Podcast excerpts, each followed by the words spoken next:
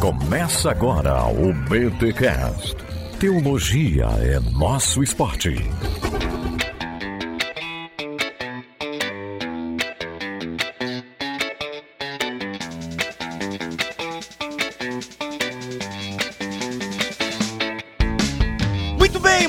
Bem. Começa mais uma BT Week aqui em bibotalk.com. Eu sou o Rodrigo Bibo e tenho a honra de dizer para vocês que vocês terão uma semana de podcasts aqui em bibotalk.com, seja no nosso site, no nosso YouTube, no Spotify, Deezer, Amazon, Apple, apps de podcast. Você por uma semana vai ter a nossa presença aqui discutindo um tema que é fundamental para nossa sociedade, que é Bíblia e racismo. Por uma semana, de maneira séria, acadêmica e teológica, vamos discutir esse tema. Galera, separamos aqui alguns temas sensacionais, convidados sensacionais para que você pense com a gente esta temática, Bíblia e racismo. E eu já quero começar aqui agradecendo a editora Thomas Nelson Brasil, que está patrocinando esta BT Week. Essa editora que é nossa parceira, que lança aí os nossos livros, que tem um podcast com a gente aqui na casa, ela está tornando possível essa discussão. Então, quero pedir a você, siga Thomas Nelson nas redes sociais, adquira os seus livros, porque isso ajuda bastante também essa editora a continuar produzindo boa literatura teológica e também financiando projetos e podcasts que edificam a igreja brasileira, que é o caso aqui do Bibotalk. Quero agradecer aos amigos e amigas que estão fazendo acontecer essa BT Week junto comigo. Na verdade, eu tô aqui só de orelha aprendendo com essas mentes feras. Começando por elas, pela Ana e pela Jacira, mulheres incríveis, inteligentes, que sabem falar do que estão falando. E eu tenho certeza que você será ricamente abençoado com a presença delas aqui neste podcast. Agradeço ao Léo. Basicamente, isso nasceu da cabeça do Léo, da mente do Léo. A ideia foi dele e ele trouxe o Igor para essa história, professor de história, que inclusive, ó,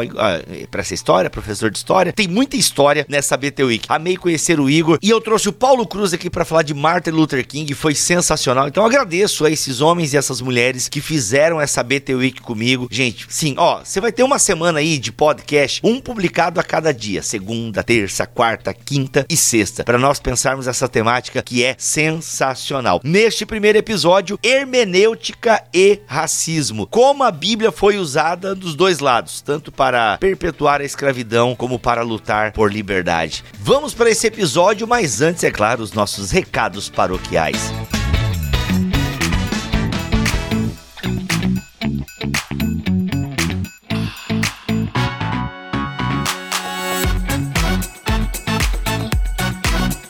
Nos recados paroquiais dessa BTUI que eu quero agradecer mais uma vez a Thomas Nelson Brasil que permite e que financia esse projeto e por isso a gente pode estar aqui por uma semana pensando esse tema tão importante. Galera, quero dizer para vocês aí que ela tem o livro Engajamento Cultural, um curso intensivo sobre questões contemporâneas e as diferentes perspectivas cristãs de Joshua Chatral e Karen Prior, tá gente? Esse livro aqui ele é muito legal, ele lembra bastante a pegada do livro do John Stott o Cristão em uma Sociedade Não Cristã, que é o livro que nós estamos utilizando no BTcast Plus. Não sei se você conhece, mas é um BTcast onde nós estamos passando capítulo por capítulo deste livro do John Stott, que é também lançado pela Thomas Nelson Brasil. Neste engajamento cultural aqui, você vai ter vários temas também discutido em perspectivas diferentes. Então é um livro muito legal de ler, muito rico. E nós temos assim, gente, vários temas como cristianismo e cultura, o modo como se narra a Bíblia e o engajamento cultural. Daí tem questões contemporâneas contemporâneas. Sexualidade, tem muita coisa envolvendo a questão da sexualidade, inclusive gênero e sexo, repensando o relacionamento entre pessoas do mesmo sexo. Você tem aqui a resposta teológica e pastoral para a disforia de gênero. Você tem o papel do homem e da mulher. Você tem a vida humana e a tecnologia reprodutiva, imigração e raça. Aqui, ó, inclusive toca dentro do tema desta BT Week. Você tem criação e o cuidado das criaturas. Temos o assunto da política aqui, vários capítulos discutindo a questão da política temos a questão do trabalho, a questão da arte, a questão da guerra e também o engajamento cultural orientado pelo evangelho. Gente, livro sensacional, gostoso de ler, Engajamento Cultural, Joshua Chatral e Karen Prior. Um curso intensivo sobre questões contemporâneas e as diferentes perspectivas cristãs. O link para esse livro tá aqui na descrição deste episódio da BTUI, que aliás, a gente vai recomendar ele em todos os episódios porque é um livro que vale muito a pena você ter na sua biblioteca e pesquisar. E outra, ele é um livro que abre portas desses temas para outros autores. Então vale a pena você ter aí como ponto de partida este livro Engajamento Cultural da Thomas Nelson Brasil. Simbora para esse episódio que eu tenho certeza que você vai gostar demais. Música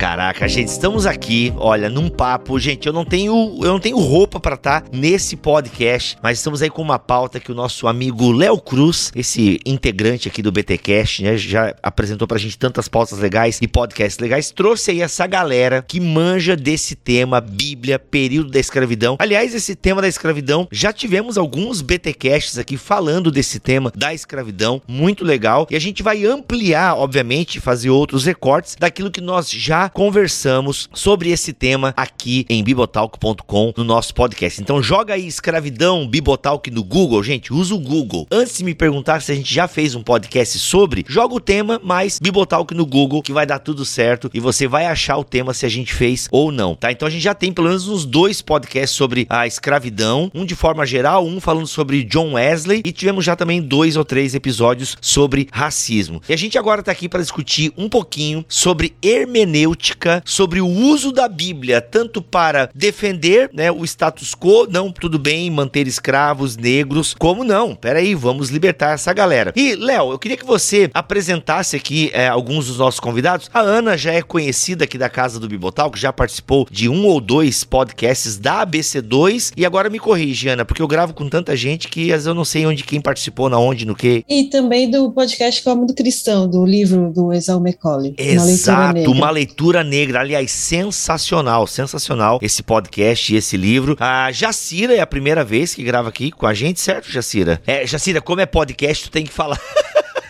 É verdade. Eu achei que a Jacira só ia ficar balançando a cabeça assim.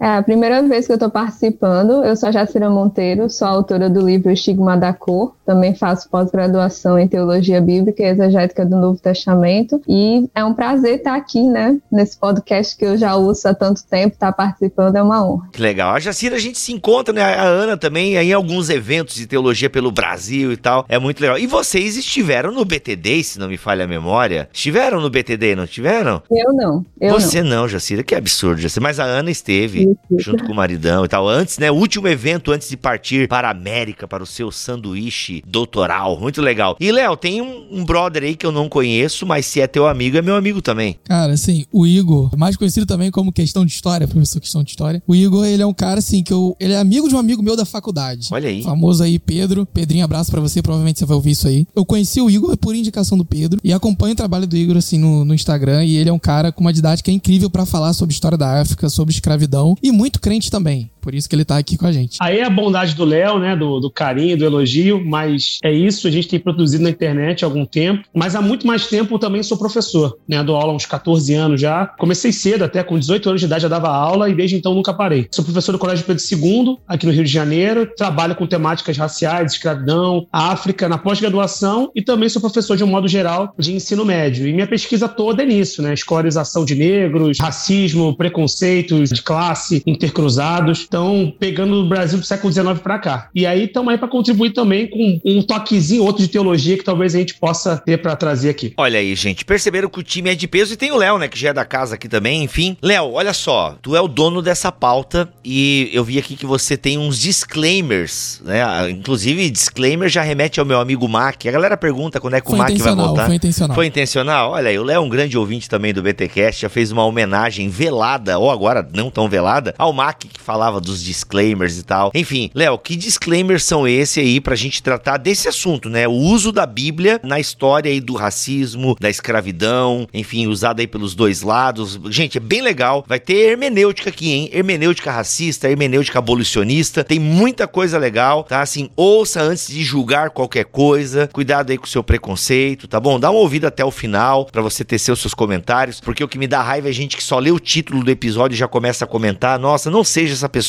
não só com o Bibotalk, mas em qualquer lugar do planeta, tá? Não seja essa pessoa que vê a headline ali e já sai por aí emitindo opiniões. Calma, calma, seja menos. Léo, mas e aí, que disclaimers são esses aí, meu irmão? É, Então, vou jogar aqui o pauta dos disclaimers e a galera também vai contribuir depois. Uhum. É, o primeiro deles, antes da gente entrar na nossa pauta em si, é que algumas questões aqui de uso da história, de apropriação do passado, a gente já discutiu no episódio, no primeiro episódio de história da ABC2, tem aqui no E também no episódio sobre humanidade também, tem algumas coisas ali. Então, a gente não vai entrar assim muito em detalhes de algumas questões um pouquinho mais de, de abordagem. Agora, indo já pro que a gente vai conversar, tem alguns cuidados que a gente precisa ter. Vamos limpar o terreno aqui primeiro. Eu vou usar na, na nossa primeira situação aqui o que o Tim Keller fala sobre moralismo. Você aí que é leitor do Tim, ávido do Tim Keller como eu, deve lembrar que em mais de um livro ele fala do cuidado que a gente precisa ter para não colocar a nossa régua moral como um critério para eu me julgar superior ou mais digno que os outros. Por que, que isso é um problema? Porque, embora nós cristãos aqui todos concordemos que existem verdades fundamentais e absolutas, toda a nossa visão moral, ela tem algumas coisas que são contextuais. Então eu não posso pegar aquilo que é do meu contexto e dizer que é o certo, se quando eu mudar para outro contexto, aquilo vai ser errado. O que, que eu quero dizer com isso? Dentro do nosso tema aqui, a gente vai ter alguns caminhos possíveis. Dois deles,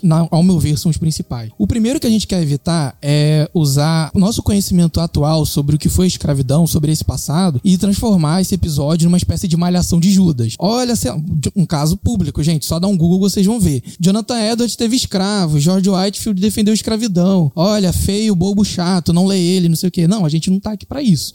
A gente quer Feio, explicar. bobo e chato. É esse o nível da galera na internet mesmo. A gente quer explicar como que esses caras que a gente ainda toma como referencial de fé cristã puderam acreditar nisso. Óbvio que a gente não vai conseguir entrar na cabeça deles, mas a gente consegue ter algumas pistas do porquê eles estavam mais inclinados a seguir uma postura escravista do que não. E a outra postura que a gente quer evitar do moralismo é porque eles são referenciais de fé para pra gente ainda hoje, dizer que o erro deles não foi tão grave assim, porque era do contexto da época. Então a gente pode dar uma relevada. E isso não funciona desse jeito, porque assim, se a gente diz que eles só defenderam essa posição e outras tantas erradas pelo contexto da época, o que garante que a gente hoje não esteja agindo da mesma forma? Ah, mas é, a Léo, aí pensa- tu tá pegando pesado, porque essa passada de pano é boa, vai. Essa passada Não, de pano você- aí. é- não, não ah, é boa. mano, Não e a é gente boa, vai usar não, ela não é daqui boa a nem um pouco.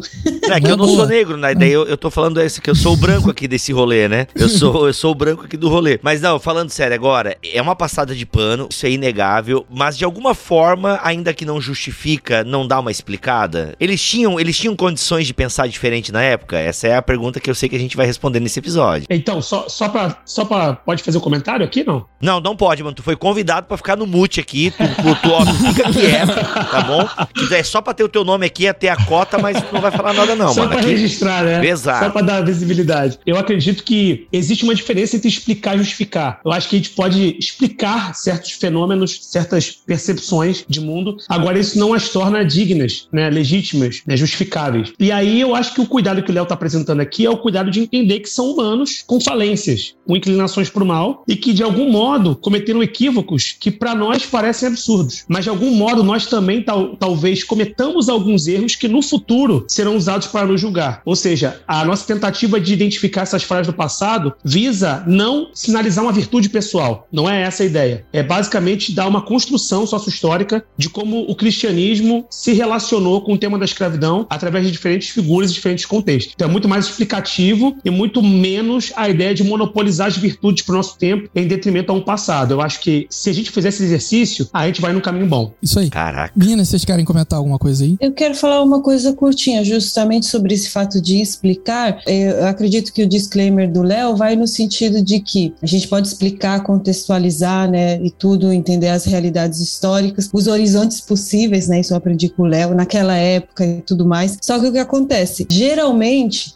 esse argumento, ele é utilizado para silenciar a discussão. Quando nós encontra nos encontramos diante desses impasses, ah, em relação à escravidão, em relação às mulheres ou o que for, aí se usa esse argumento, ah, era um homem do seu tempo, pá, aí encerrou, entendeu? Aí é só esse, esse é o cuidado que a gente tem que ter. A gente pode entender sim, o trabalho do historiador é esse, é tentar chegar a uma compreensão mais possível daquela época histórica. Porém, a gente precisa não encerrar a, a discussão nisso, né? Para falar, então, então tudo vale porque era a época dele. Excelente, excelente. Cara, sabe que eu lembrei, o assunto não é esse, mas foi a justificativa que os criadores da nova série da HBO, A Casa do Dragão, que a propósito nem tá tão legal assim, eles vão ter cenas, né, de abuso e tal, e aí a galera meio que, pô, pra que de novo ter estupro e tal? Porque na época do Game of Thrones já teve reclamações e tal. Aí não, porque era assim na época e tal. Pô, cara, que legal, hein? Vocês deviam dar consultoria pra HBO, só pra deixar registrado aí. E ainda tem mais um ponto dentro dessa questão do moralismo, pra gente ir caminhando aqui nos disclaimers, é que as pessoas fazem escolhas. O contexto, ele joga uma série de opções. E dependendo do lugar que a gente tá tendo como ponto de partida, algumas opções elas são mais impactantes do que outras. Então, por exemplo, se a gente tem, vamos pegar o caso do Jonathan Edwards e do George Whitefield, que eu já citei aqui e são conhecidos. Ok, um inglês branco da aristocracia colonial, ele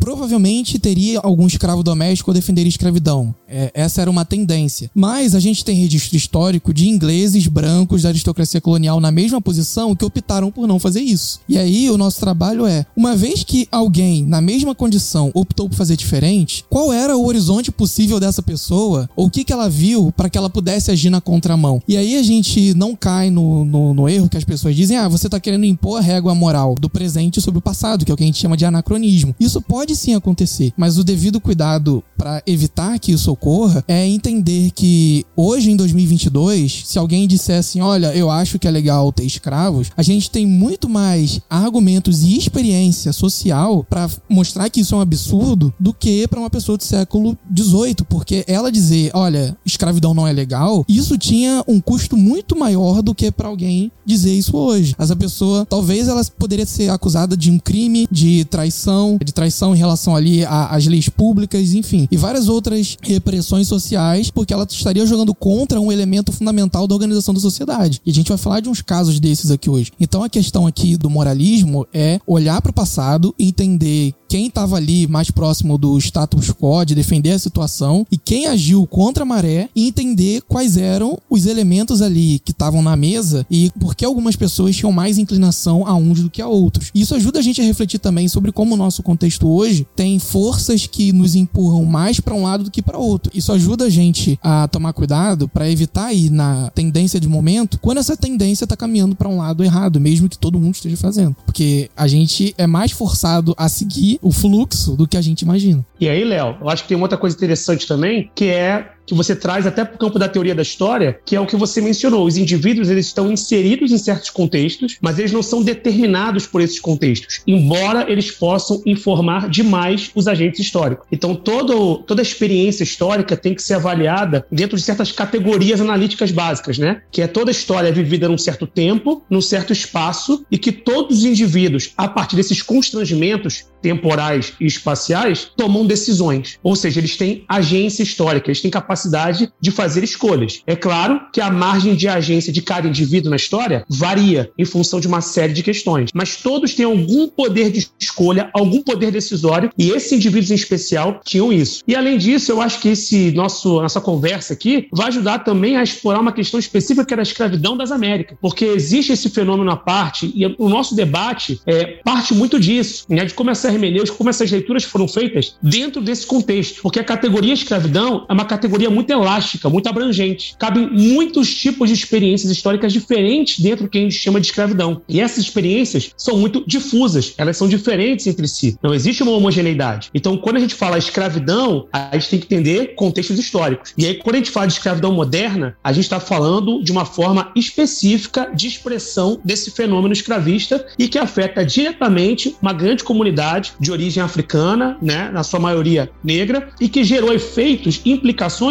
fundamentais na construção das Américas e também da nossa própria forma de expressar nossa religiosidade cristã.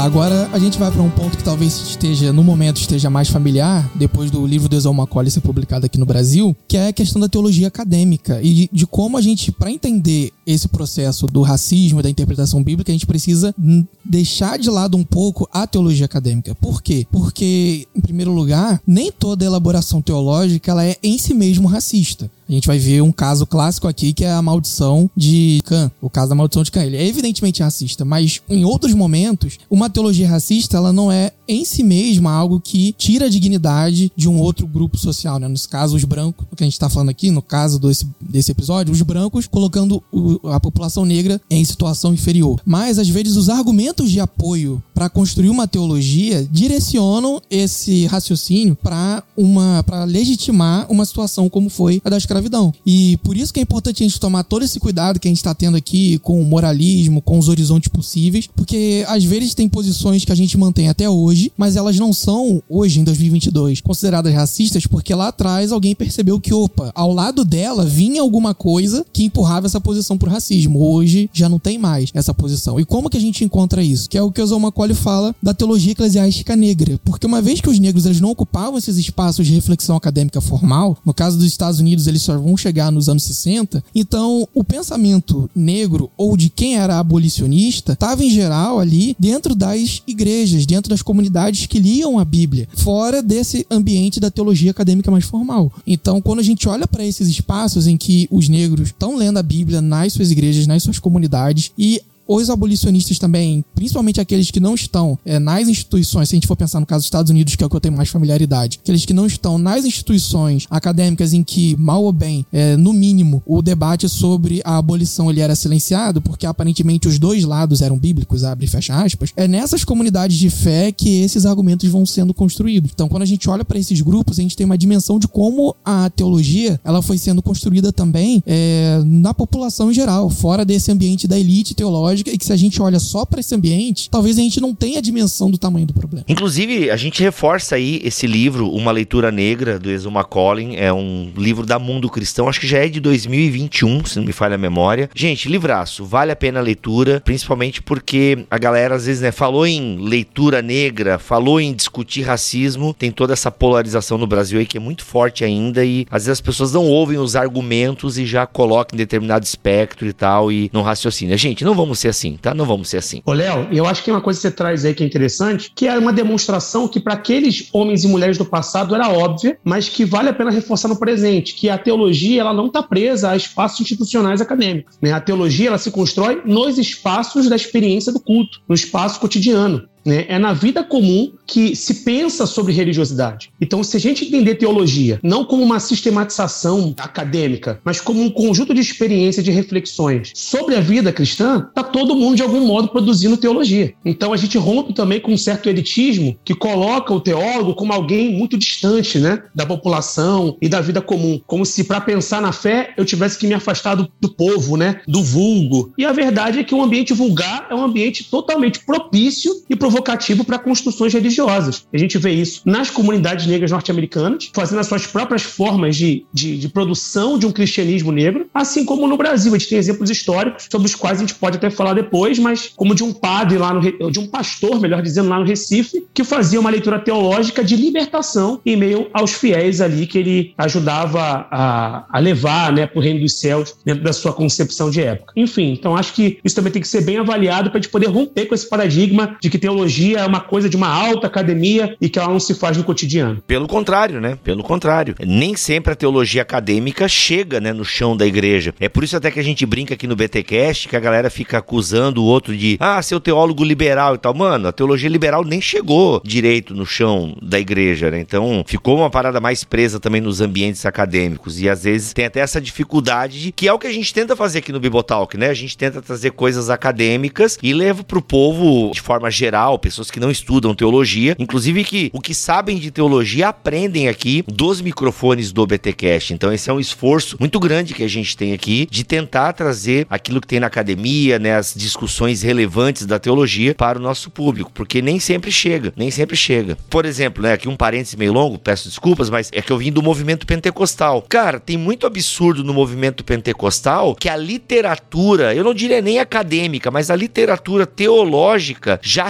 rechaçava, já falava contra. Se você pega alguns escritos do Gunnar Vingre, ele já falava contra o reteté, coisa tão comum e marcante no movimento pentecostal assembleiano, mas que o próprio fundador já escrevia contra a desordem, a bagunça no culto e tal. Então você percebe que às vezes tem essa dificuldade mesmo das questões acadêmicas ou das questões teóricas e doutrinárias desaguarem mesmo na comunidade. Isso é um grande esforço, cara, é um grande esforço. E no fundo, muito da igreja acaba sendo guiada justamente por essa teologia do chão, essa teologia do povo, essa teologia que nem sempre dialoga com a academia. E por isso o papel do pastor é tão importante para fazer essa ponte, né? Mas enfim, só um parênteses aqui. Ô, Léo, tô ansioso, vamos pra pauta? Tem muito disclaimer ainda? Não, agora é o último, porque Último. esse, é, esse Hum. eu acho que inclusive o mais importante. pra mim. Eita, olha aí. que a gente que é protestante evangélico, a gente fica meio que num limbo quando o assunto é escravidão nas Américas. Por quê? É, no cenário do Brasil, o crescimento do movimento protestante evangélico veio muito muito tempo depois não, né? Até porque em termos historiográficos não é tanto tempo assim. Mas veio um tempo depois da abolição. Então, assim, a gente não tem muita dimensão de como foi ser protestante durante a escravidão no Brasil. Porque é justamente no momento final da escravidão no Brasil que as igrejas protestantes no, do protestantismo de missão estão chegando aqui no Brasil. Então, assim, a- as- se for pegar, por exemplo, a minha igreja, que é a Igreja Presbiteriana do Brasil, ela chega aqui e se forma institucionalmente faltando 30, 40 anos para terminar a escravidão. Então ela não tem ainda uma força, uma representatividade numérica para a gente ter esses exemplos em larga escala, como foi no caso da formação do Brasil com o catolicismo. O que eu quero dizer com tudo isso? É que quando a gente fala de teologia e escravidão, isso parece coisa de católico pra gente. E eu já ouvi isso às vezes quando cheguei a comentar com colegas de igreja e tal. E essa questão do apoio teológico à escravidão parece coisa de católico. Pra gente já fazia muito sentido é, ver um protestantismo distante disso. Mas é, o grande problema é que, inclusive, missionários e pastores brasileiros do século XIX, como o presbiteriano Eduardo Carlos Pereira já apontava, existia uma influência teológica vinda dos Estados Unidos, dos missionários americanos, que reforçavam a escravidão presente no Brasil. Então, assim, se já no século XIX, no início do protestantismo institucional aqui no Brasil, existiam pastores que percebiam essa influência da teologia norte-americana para diminuir, amenizar a situação da escravidão e do racismo no Brasil, então hoje a gente precisa continuar tendo esse mesmo cuidado, seja para ideias que surgem aqui no próprio Brasil, eh, seja para o legado, para a continuidade de ideias da nossa formação católica e seja também para as influências norte-americanas que a gente tenha. E esse episódio aqui ele surge justamente para tentar suprir essa lacuna, para introduzir esse aspecto de como que a teologia, principalmente protestante, trabalhou na, na questão do lado escravista para justificar a situação de subjugação do povo negro ou no lado abolicionista e a gente vai tentar fazer pontes com o Brasil também quando der para fazer essas pontes. Muito bom. A entrada do Igor diz que ainda tá rolando a parada, né? Então a gente tem chance aí de fazer história, né, Igor? É isso. Se a gente entender a abolição como mais do que uma assinatura de um documento, mas como a construção de um modo de vida em que as pessoas negras vão poder usufruir de bens que lhes foram negados, então acho que a gente pode fazer muita coisa ainda. Muito bom. Simbora então para essa pauta, gente. Ó, tô bem emocionado mesmo. Acho que é um assunto bem importante. E é isso. Simbora.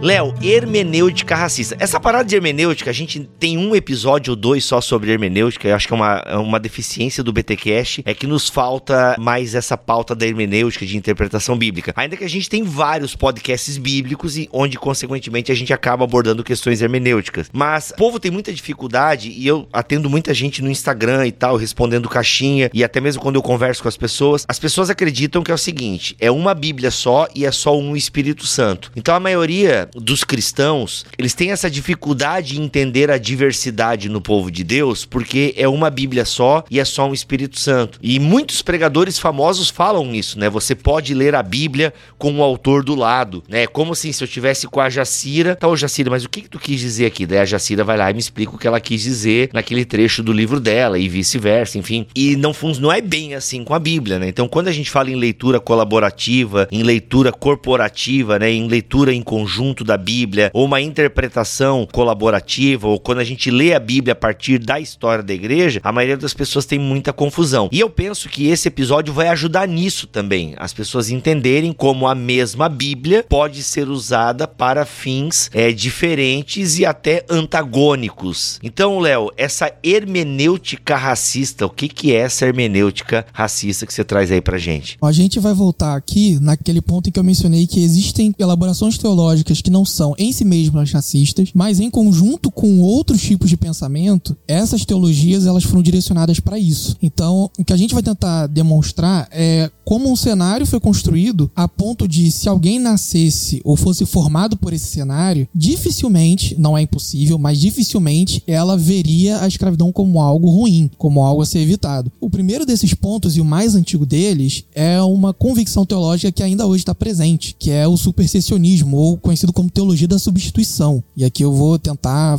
explicar com cuidado, porque algumas pessoas devem estar com os olhos arregalados. Mas como assim a teologia da substituição é racista? Calma. Ela em si mesma não é. Vai depender de outros argumentos que caminham ao lado. E a gente vai seguir isso ainda nesse episódio. Como que a teologia da substituição acabou contribuindo para esse cenário? A teologia da substituição diz, de maneira curta e grossa, a igreja substitui Israel como povo de Deus ou nos planos de Deus a partir do Novo Testamento. Em que sentido isso passou a ser racista ou preconceituoso? A partir do momento que ali no século III, século O cristianismo ele vai se distanciando do judaísmo, existe toda essa, essa argumentação para dizer que o judeu que reconhece Jesus como Senhor e Salvador, ele precisa abrir mão do judaísmo. Mas qual que é o problema? Se hoje pra gente que tem as categorias de ah, isso é cultural, isso é étnico, isso é religioso, já é difícil separar o que é cultural, o que é religioso e o que é étnico do judaísmo, para aquela época muito mais. Então abrir mão do judaísmo é, não significava apenas a pessoa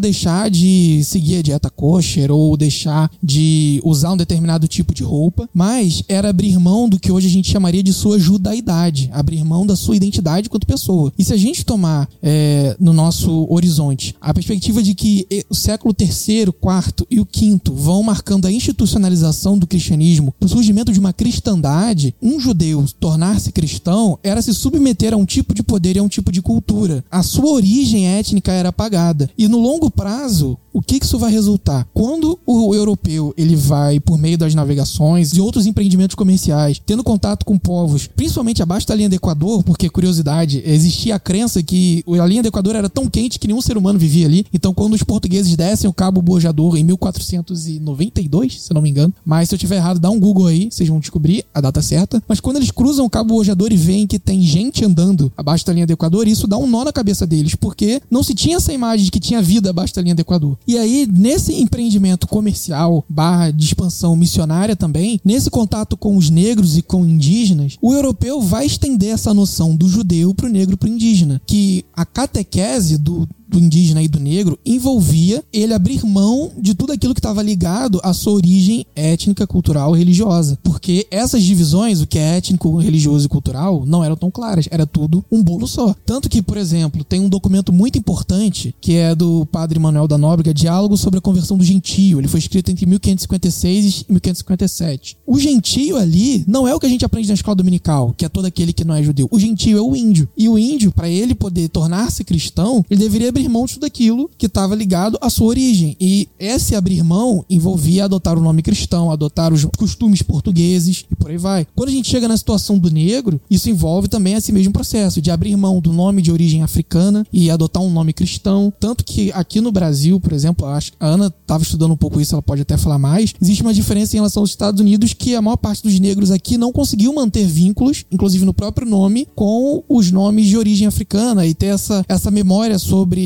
de onde vieram, de que família vieram, de que povo vieram da África. Nos Estados Unidos ainda teve um pouco mais de facilidade nisso. Então, essa visão da teologia da substituição, ela caminhou para essa linha a partir do momento em que tornar-se cristão era ao mesmo tempo submeter-se à cristandade, que traduzindo era parecer-se mais com o branco europeu. E aí, sim, no fim das contas, o europeu ele fez um Jesus à sua imagem e semelhança e impôs esse Jesus para os outros povos via catequização. Isso, o Igor me corrigiu aqui, Cabo Bojador 1434. Valeu. Eu queria falar uma coisa rapidinho sobre o Jesus à sua imagem e semelhança, que muitas vezes isso causa algumas questões. Ah, porque então Jesus era assim, Jesus foi representado em diversas culturas. E de fato, diversas culturas Jesus foi representado conforme a cultura que a pessoa era, que aquele povo era. O problema do Jesus branco europeu é que esse Jesus dessa cultura foi imposto aos outros, entendeu? Então, se ver em Jesus, fazer uma representação artística em que você se enxerga no, no seu Deus, porque você é feito à imagem e semelhança dele, é algo que foi comum a diversas culturas da Terra. Agora,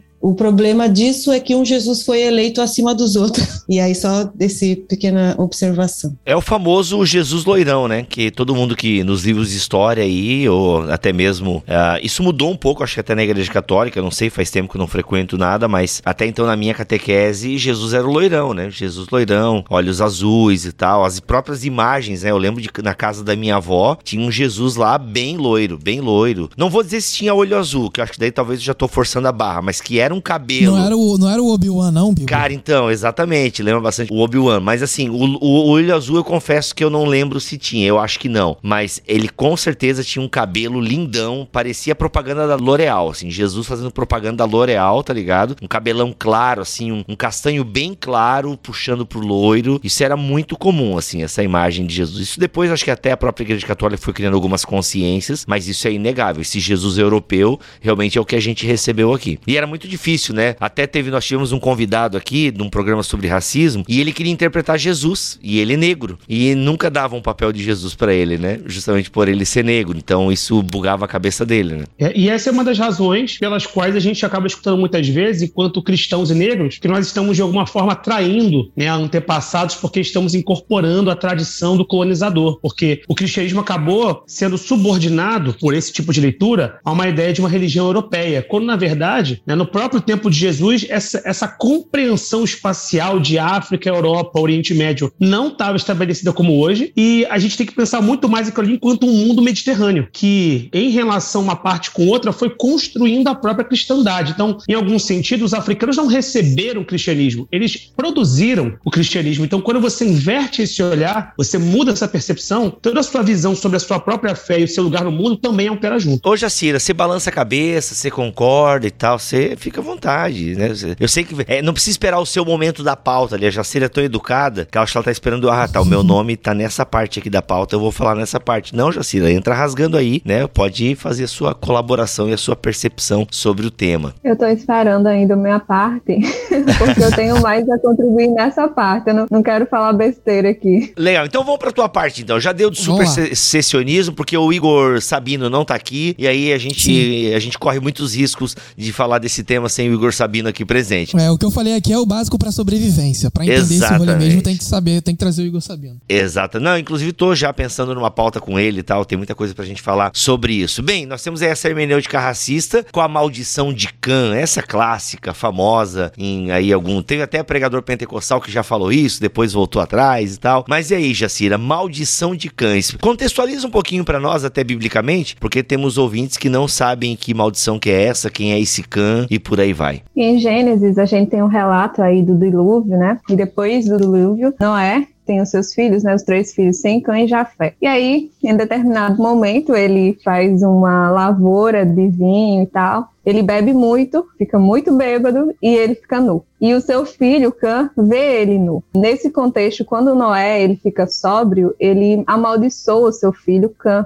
Na verdade, ele amaldiçoa a descendência de Cã. Enfim, esse foi um dos pontos que foi utilizado para construir uma narrativa da Bíblia. Martin Luther King, em uma entrevista à BBC News, ele falou que não tem como você fazer algo que é ruim por muito tempo sem eventualmente você racionalizar isso. E aí ele aplica isso à escravidão. Você não tem como fazer uma coisa muito ruim ao longo do tempo se você criar justificativas para aquilo. E a escravidão ela foi justificada a partir de diversas esferas. A partir da esfera moral, dizendo que a cultura europeia era superior à cultura, todas as outras culturas, especialmente a cultura africana. A partir da esfera biológica e pseudocientífica, a partir de estudos como cranometria, por exemplo. Se você der um Google, você vai conseguir entender melhor sobre isso, mas basicamente era uma pseudociência para dizer que o cérebro da pessoa africana, da pessoa negra, estava muito mais semelhante ao cérebro do macaco e que o cérebro da pessoa branca ela era muito mais desenvolvida, muito melhor estruturada. Também houve justificativa para a escravidão a partir da religião, a partir da Bíblia e a partir desse mito de Cã. A ideia que foi construída é que o sinal físico da maldição de Noé para Cã foi a pele escura de seus descendentes. Esse foi um dos primeiros pontos. Segundo ponto, Isidoro de Servilha, ainda 560, o padre Isidoro de Servilha, ele localiza geograficamente que esse local onde foram amaldiçoados seria a África. Então, essa ideia que ainda permeia em várias das nossas igrejas de que a África foi amaldiçoada por Deus, veio desse mito aí, do mito de Cã. Tá, ô Jacira, vou te interromper. A Jacira já falou pouco e ainda eu interrompo. Parabéns, Rodrigo, você é um ótimo host. Mas é que é o seguinte, Jacira, é, quando a gente. Eu já ouvi falar dessa questão da maldição de Cã e tal, e a própria marca de Caim, mas é. Isso tem um lastro na história, assim, já antigo. Eu achei que isso era as bobiças de pentecostal, assim. Não, isso tem um lastro na história da teologia. Caraca, que assustador, maluco. Pô, tu tá falando aí em 500 e pouco? Em século VI, é isso? Nossa. É, então foi base, foi base aí para as escravidões e principalmente a moderna, né? Do, da forma como foi conjugado. Mas aí, quando a gente vai olhar o texto bíblico, fazendo uma exegese realmente do texto bíblico de Gênesis, primeiro, a, gente precisa entender que os africanos, eles nem sempre foram escravizados. Então, quando se coloca que Deus criou a África para a escravidão, a gente precisa voltar realmente para o estudo de toda a África e entender que nem sempre existiu uma África onde o imperialismo foi e eles foram colonizados. Existe uma história de África antes da escravidão. E é preciso lembrar disso para que a gente seja justo historicamente. Segundo, em Gênesis 9, 24, a gente vê que Noé ele não está maldizendo a Cã, mas Canaã. E de todos os filhos, o Sem e o Jafé, alguns foram para a África, mas Canaã, das descendências deles, não foram para a África. Esse é um ponto importante também para a gente entender. Outra coisa é que não há nenhuma referência explícita nessa passagem a questões de raça, a questão de cor. Isso aí foi imputado na Bíblia para justificar justamente a ideia da escravidão, a ideia racista que estava por detrás, mas que não há nenhuma referência de forma explícita na Bíblia a isso. Por outro lado, também outro ponto é que escapa à Bíblia qualquer referência direta à África. Não há nenhuma referência direta. Então, esse é um mito, né, que começou há muito tempo atrás, mas que tem ah, vieses, que tem voz até os tempos atuais, né? Mas que foi utilizado como uma das justificativas aí para a escravidão, para se fazer a escravidão de forma com a mente tranquila, entendendo-se que Deus havia criado os africanos, os negros, para uma posição de subserviência, uma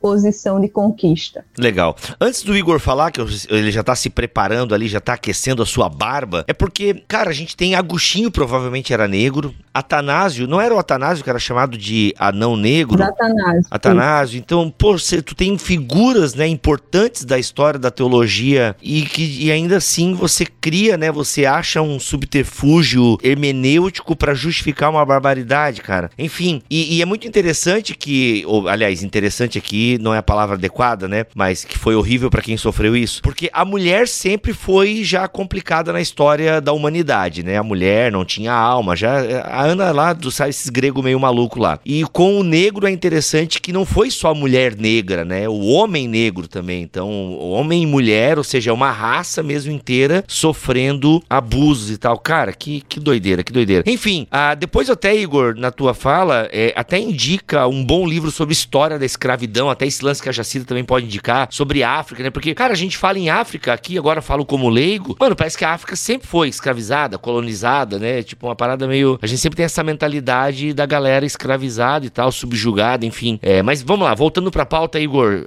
maldição de Khan, sei que você tem uma parada para colaborar aí também. É, eu acho que a Jacira matou bem a questão com relação à descendência, né? Porque a maldição foi sobre Canaã. E aí, se você seguir ali a risca como a Bíblia está tentando construir o desenvolvimento dessas nações, Canaã teria ocupado a parte pro Oriente Médio, vamos dizer assim, né? o pai dos povos cananeus. Enquanto Misraim, Put e Cush, que são os outros descendentes descritos de Cã, seriam representantes da África. Misraim mesmo significa Egito. Então, assim, a gente tem ali uma, uma clareza de que o próprio texto não aponta para isso. E aí a gente vai ter uma construção ao longo de séculos dessa visão que vai pouco a pouco associar o ambiente a uma certa dimensão de cor, porque o conceito de raça não está muito bem forjado ainda, mas nós chamaríamos aqui nesse conceito mais moderno e contemporâneo de raça, né? E condição jurídica da escravidão. Então, acho que isso é uma coisa importante que vai se desenvolver, como a Jacira falou lá do, do início da Idade Média, e que vai ter avanços e recuos. Então, isso não é uma posição, isso não representa uma visão homogênea no meio cristão. Há posições diversas sobre isso. E mesmo as bulas papais, que de algum modo tentaram administrar a questão da escravidão, muitas vezes não recorriam, aliás, eu não me recordo, do recurso à questão racial, mas muito mais lá no século XV e XVI,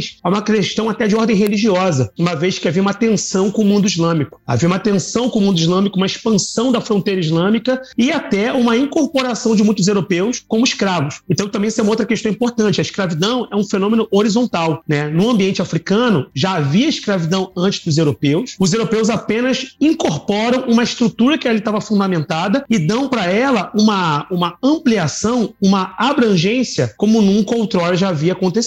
Então, antes, na África, a escravidão tinha um caráter um pouco mais marginal, não era tão central e passa a ser uma coisa fundamental. Então, o escravo era produto da guerra. Agora não. Com a presença europeia, a escravidão vai ser a motivação da guerra. Né? Então, antes o escravo era produto da guerra. Agora não. Agora a guerra é motivada pelo desejo da escravização, uma vez que há compradores no litoral. Então, o europeu ele se apresenta como um comprador potencial disposto a levar essa grande carga de mão humana, de mão de obra humana para as Américas. Eu acho que tem uma outra coisa importante assim a destacar, antes de ler um documento que até que eu separei aqui, é que essa ideia de que não havia alma na comunidade negra é muito mais produto de uma leitura do presente do que do passado. Porque a ideia não é inexistência de alma. Porque se assim fosse, sequer haveria batismo. Para que se batiza alguém se essa pessoa é impenitente porque não tem alma? Então, há sim uma forma de religiosidade, uma conversão forçosa, violenta nos seus termos, mas a ideia de inexistência de alma não é exatamente a tônica do período. O próprio padre Antonio faz discurso com relação aos negros e compara Jesus aos africanos, aos negros. Por que ele faria isso se ele não acreditasse numa eternidade para esses indivíduos? Então, isso também está em debate, né? Em debate o quê? Como é que você vai alcançar esses povos? Agora, o problema é que o método que foi encontrado foi uma tragédia, que foi a escravização. Então, a gente legitima a escravidão, pois a escravidão tira essas pessoas daquele ambiente e permite que elas tenham acesso à luz cristã. E aí a gente vai ter esse cenário confuso. Só poder não me estender mais, eu até separei um trecho aqui de um documento do Giorgio Bensi, chamado Economia Cristã dos Senhores no Governo dos Escravos. É uma obra de 1705 e que vai falar assim, é, na página 28, ele diz o seguinte: A servidão e cativeiro teve sua primeira origem do ludibrio que fez Cã da desnudez de Noé, seu pai. Sabido é que, dormindo este patriarca com menos decência descoberto, vendo Cã e escarnecendo desta desnudez, a foi publicar logo a seus irmãos, foi contar para todo mundo, né? Não conseguiu ver e ficar consigo essa informação. E em castigo deste abominável atrevimento, foi amaldiçoada do pai toda a sua descendência, que no sentir de muitos, veja, ele mesmo fala, no sentir de muitos, não é nem uma posição hegemônica ou necessariamente homogênea, é a posição de muitos. É a mesma geração dos pretos que nos servem e aprovando Deus esta maldição, foi condenada à escravidão e cativeiro. Ou seja, aqui tem uma dupla dimensão. Mostra que há uma crença com relação a essa maldição, mas em simultâneo denota pra gente que não é a única visão sobre os africanos e sobre as comunidades negras. Isso que você falou é muito bom, Igor, porque volta no que eu comentei ainda no início do, do episódio, que uma teologia ela será racista dependendo dos argumentos de apoio. Então a maldição de Khan é um elemento dentro desse cenário que a gente está montando. Não precisa fazer o apelo a ela para que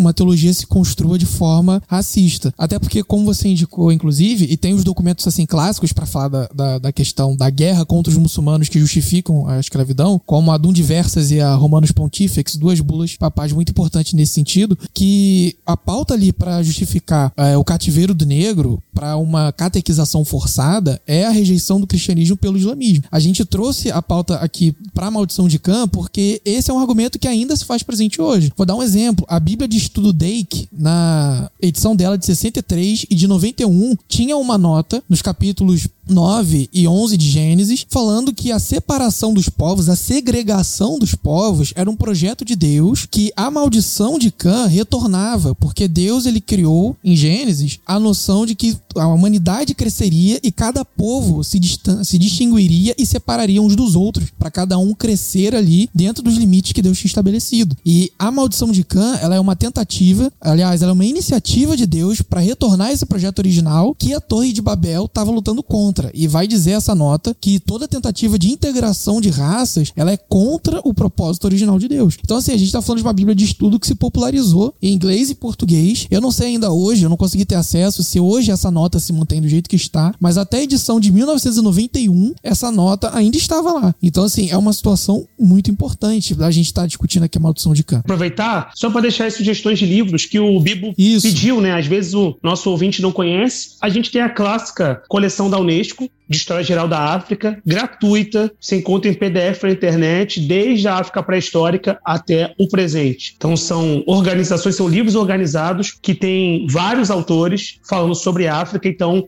é uma excelente fonte de estudo. Escravidão no ambiente africano especificamente, como é que ela era operada, inclusive antes da presença europeia, eu sugiro o livro do Paul Lovejoy, A Escravidão na África, uma história de suas transformações. E quem quer conhecer mais sobre história no Brasil, história da escravidão no Brasil, como é que ela foi desenvolvida e as grandes sociedades atlânticas no Brasil, sobretudo Rio de Janeiro, Salvador, Recife, Porto Alegre, eu sugeriria o Dicionário da Escravidão e Liberdade, da Lilia Schwartz e do Flávio Gomes, que é uma obra base e também de referência. Ela é útil tanto para aqueles que são especialistas, quanto para aqueles que querem começar a entender um pouco mais esse fenômeno escravista. Muito bom, muito bom. Ó. Então tá aí. Se tiver link, tem link aqui no post.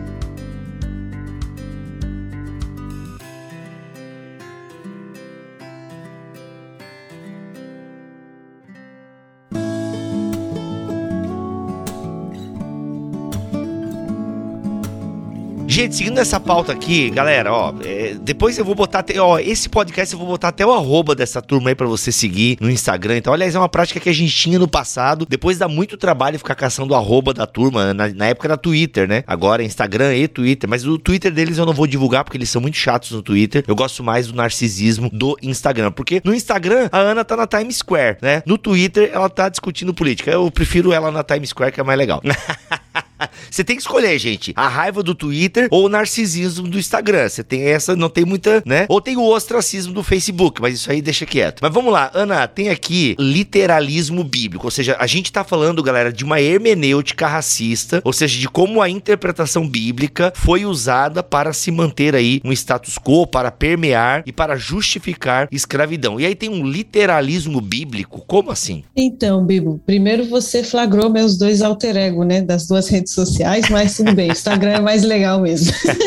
Muito bom. Então, realmente, nós somos evangélicos e uma grande característica do evangelicalismo ao longo de todas as gerações é isso: é você colocar a Bíblia em primeiro lugar, falar que a Bíblia é a palavra de Deus, é a inspiração de Deus. Só que existe uma diferença entre a gente acreditar na inspiração das Escrituras e a gente tornar a nossa leitura das Escrituras canônica. E o que seria isso? É, o Mark Noll ele chama isso de biblicismo, que seria assim: a gente pegar a nossa leitura e colocar ela na mesma altura do que a própria escritura bíblica. E isso, assim, lá no segunda metade do século XVIII, lá na, nos Estados Unidos, houve muitas discussões. Antes da Guerra Civil, né? Essa discussão ficou quente sobre se a Bíblia realmente apoiava a escravidão ou não. E as pessoas se apoiavam muito no, na, nessa leitura da Bíblia como somente a Bíblia Bible only, né? Então essa, esse literalismo ele era muito usado. Lia-se Levítico 25 e dizia-se que então os africanos eram aqueles estrangeiros, porque é, eles, eles entendiam que tinha um pouquinho de dificuldade. Então, de você pegar Levítico e, e aplicar as mesmas leis à escravidão, à escravidão deles. Mas aí como que eles encaixavam os africanos? Muitas vezes diziam, eles são os estrangeiros, porque na palavra de Deus você não tem, você tem uma a, todas aquelas leis do jubileu e a, o perdão de dívidas em que os escravos seriam libertos, mas em teoria essas leis não se aplicam aos estrangeiros, né? E aí você coloca o africano como estrangeiro. E aí você vê que se conecta um pouco com o supersessionismo que o Léo explicou, porque se os africanos são os estrangeiros, o povo de Deus somos nós. É, a, a, brancos escravistas que temos nos escravos. E muitas dessas leituras, muitos desses pastores, eles realmente é, se colocavam como se os Estados Unidos, e aqui é outra é, coisa que acontece também, né, que é essa teologia do destino manifesto, os Estados Unidos eles estavam ali no lugar de Israel. Na mesma relação que Israel tinha com Deus no Antigo Testamento, seria a relação que os Estados Unidos tinham. E aí é engraçado porque se falava muito em vamos ler a Bíblia, somente a Bíblia, mas em nenhum lugar se explicava de que maneira os Estados Unidos correspondiam a Israel. Ô Ana, Ana, não é engraçado, Ana, é curioso. Só, não, curioso. Só, só um toque. curioso, é verdade. Engraçado não tem nada a ver né, com esse contexto. é interessante como em nenhum momento, né, é, aqui o no capítulo que eu estou citando, o Mark No, no livro que fala sobre o testemunho político cristão, e nesse capítulo ele está falando sobre o, perigo e o potencial da Bíblia na esfera pública. Então, lá para 1860, o que aconteceu? Esse é um evento bem específico que aconteceu nos Estados Unidos, que seriam essas Jeremiadas. As, as Jeremiadas eram esses encontros de oração e jejum convocados por agentes públicos que igrejas de diversas denominações participavam. O intuito deles era porque o clima de guerra, a guerra civil, que depois se tornou tão famosa, ele estava chegando perto e, e, os estados estavam sentindo isso. Então esse pessoal se reuniu e nesses jejuns públicos, muitos pastores emitiram diversos discursos e, e pregações. E o Mark No ele analisa essas pregações. Então para você ver como não é necessariamente teologia acadêmica que a gente falou lá no começo. E essas pregações, esses discursos públicos, elas nos mostram como que esses pastores de, meu gente, aí nenhuma denominação se salva, tá? De diversas denominações estavam aí lendo a Bíblia, tenta, e, e assim, e aí ele fala que mesmo das pessoas que eram abolicionistas contra a escravidão, é, essa ideia de que os Estados Unidos eram o novo Israel, ela assim permeia todo mundo, sabe? Ninguém se salva dessa que ele chama de uma heresia. O Mark No chama isso de heresia, porque isso levava um orgulho nacional que era herético. E aí, praticamente, a gente fala aqui de literalismo bíblico e tudo, porque a Bíblia ela assume essa posição na, na esfera pública e todo mundo está usando a Bíblia, todo mundo está citando ela de diversas formas e todo mundo está dizendo que está lendo somente a Bíblia. E a gente observa essa situação até para a gente entender como que nós, né, por exemplo, nós temos aqui no, no Brasil tem um grande contingente de evangélicos e como que nós utilizamos a Bíblia na esfera pública? Esse fato que aconteceu lá perto da abolição nos Estados Unidos pode nos ensinar muitas coisas. Então é, era uma leitura bíblica que continha muita ingenuidade, porque é, eles acreditavam que estavam é, realmente sendo o novo Israel, os africanos eram aqueles estrangeiros, o evangelho estava chegando a eles por meio dessa escravidão. Existiam tantas camadas fora da Bíblia que nada, que sendo como a, a Jacira até explicou da maldição de Cã, você não pode nem encontrar na Bíblia essas coisas que eles estão falando. Se você fizer uma leitura então de somente a Bíblia, como eles dizem. Só que para eles eles estavam lendo a Bíblia literalmente. Então esse, isso é o que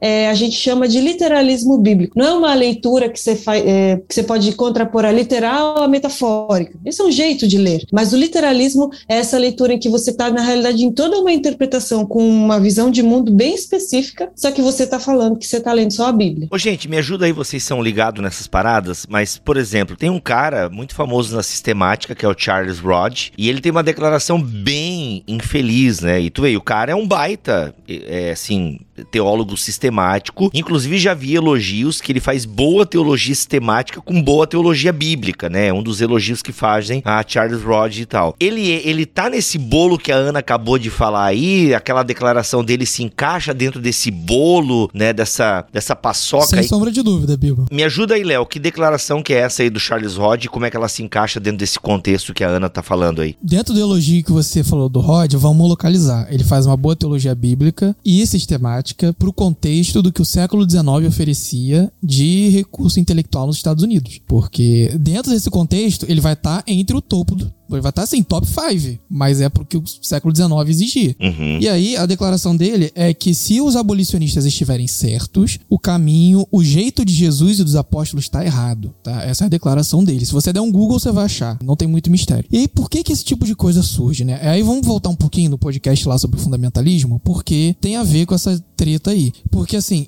como argumento de apoio pro literalismo bíblico, os caras têm uma visão de mundo. Eles acreditavam que todo ser humano, por meio dos seus sentidos, conseguiam captar um nível de verdade universal. Então, assim, se você tem dois olhos, se você tem uma boca, se você tem um nariz, dois ouvidos, em alguma medida vai ter uma coisa que eu vou enxergar igual você e isso vai ser intransponível, tá? Isso é baseado numa filosofia chamada realismo do senso comum escocês, que ele era muito forte, principalmente entre os presbiterianos. E o que que esse tipo de filosofia ela, ela acaba tendo como implicação explicação, né? É porque ela está muito ligada com o empreendimento da teologia natural de fazer o seguinte: olha, a gente tem a revelação especial que a gente conhece Deus como Salvador. O que a gente consegue conhecer de Deus a partir da revelação geral? E a teologia natural ela é todo esse esforço de: será que eu consigo saber ou provar que Deus existe? Será que eu consigo conhecer as, as suas características, sua, seus atributos, olhando para a natureza, sem precisar das escrituras num primeiro momento, só pela minha razão? O negócio é que isso não parou só em Deus, porque Deus ele também, por seus decretos, estabelece como a criação e a sociedade funcionam. Então ficou uma coisa assim: será que eu consigo, pelos meus sentidos, somente saber verdades universais sobre como Deus quer que o mundo se organize? E aí, nesse momento, aparece gente dizendo: olha, o branco surgiu numa terra diferente do negro, então eles têm que ficar separados, não pode juntar. E aí eles vão olhar para a Bíblia e vão encontrar textos como, por exemplo, Esdras e Neemias dizendo que, inclusive por meio da violência, isso está lá em Esdras 9 e Neemias 13, por meio da violência, separaram o casamento misto, eles vão dizer: tá vendo? Casamento misto é proibido, porque Deus não quer.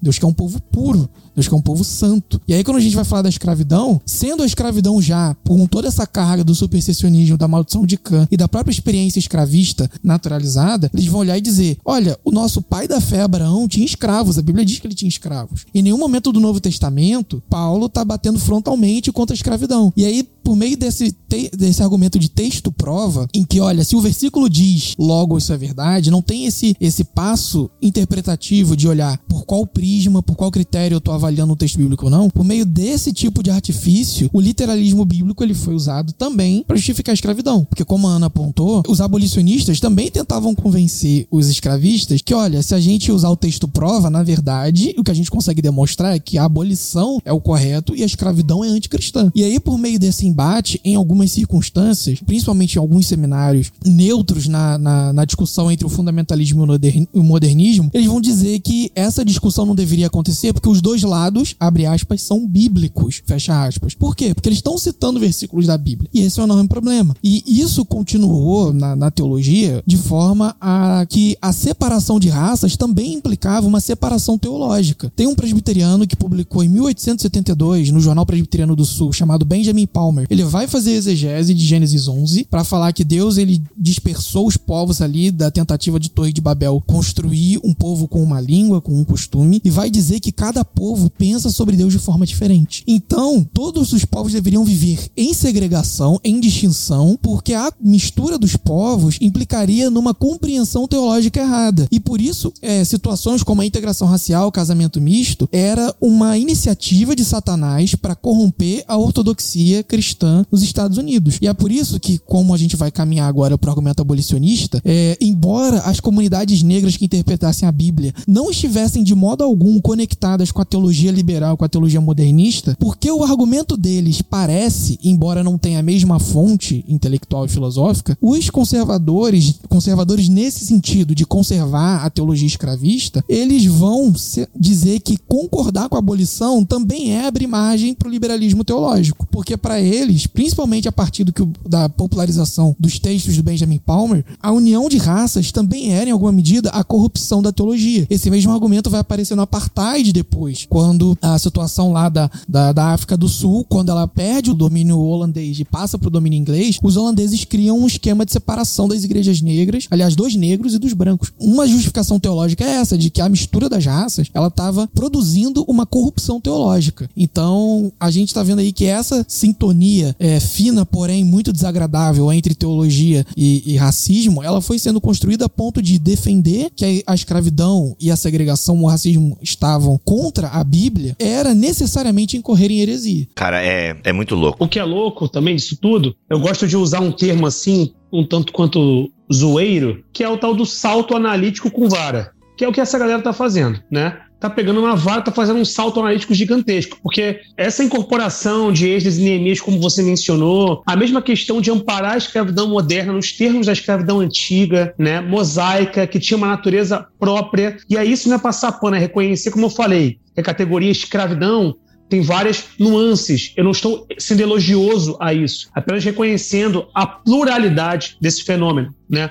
E aí, quando você coloca isso em pé de igualdade e ignorando algumas coisas, é muito conveniente também, além de um salto, né? Por exemplo, em Êxodo você tem a proibição do sequestro. E aí isso não conta nesse momento. Também tem lá uma proibição clara ao sequestro. Né? Até a forma de reproduzir o sistema escravista tinha a sua forma específica, tinha uma modalidade específica para o mundo antigo mosaico. Mas quando se trata é, do mundo moderno, aí isso é ignorado. Então você pode sequestrar pessoas ao máximo quantas você desejar para poder atender uma demanda econômica econômico e social do sul norte-americano. Sim, é, o que você falou é perfeito. Justamente se fazia uma equivalência total à escravidão que eles estavam vendo naquele momento, a escravidão bíblica. Então, nem, nem mesmo a reflexão das diferenças, daquilo que acontecia, isso não existia, né, em todos esses discursos. E eu queria ler uma citação que eu acho que traz, assim, o peso de quanto isso era importante para as pessoas daquela época, em toda essa discussão que acontecia. Então, esse é um pequeno trecho de um texto do James Penn, Pennington, que é um pastor abolicionista daquela época, e ele fala assim, né, nesses debates que ele está discutindo, um pastor negro com as pessoas que são a favor da escravidão. Ele fala assim: será que a Bíblia condena a escravidão independentemente das circunstâncias ou não? Gostaria de saber uma vez por todas. Meu arrependimento, minha fé, minha esperança, meu amor,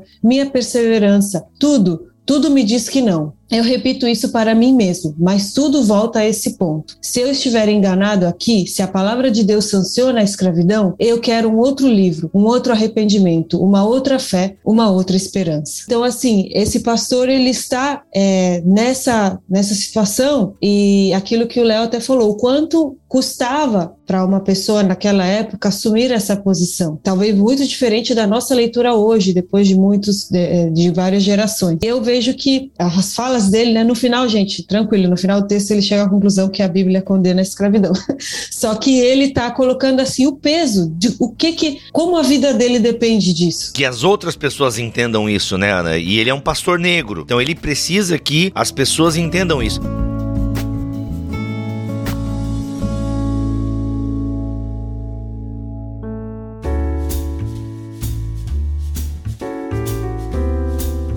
Aliás, a gente até pode ir para esse ponto que o Léo já tinha cantado a bola ali, que é justamente então essa hermenêutica abolicionista, ou seja, existe uma hermenêutica e obviamente interpretando o mesmo livro sagrado que condena essa escravidão. Igor, traz para nós um pouquinho aí, é legal que a Ana já trouxe essa questão bem pessoal, pastoral, mas tem todo um contexto histórico e tal. E se eu me lembro bem, muitas dessas lutas uh, abolicionistas envolvem brancos. É tipo assim, é, pessoas brancas precisavam ter essa consciência que o negro negro já sentia na pele, literalmente, né? e por isso até o apelo. Como é que é o nome desse pastor, Ana, que você acabou de ler para nós? James Pennington. James Pennington, ou seja, a, o, a, brancos precisavam sentir isso, né? E por isso toda essa mobilização a, de teólogos e pastores negros. Mas obviamente que é um contexto histórico para isso, Igor. Situali, sit, situaliza, gente? Qual é a palavra?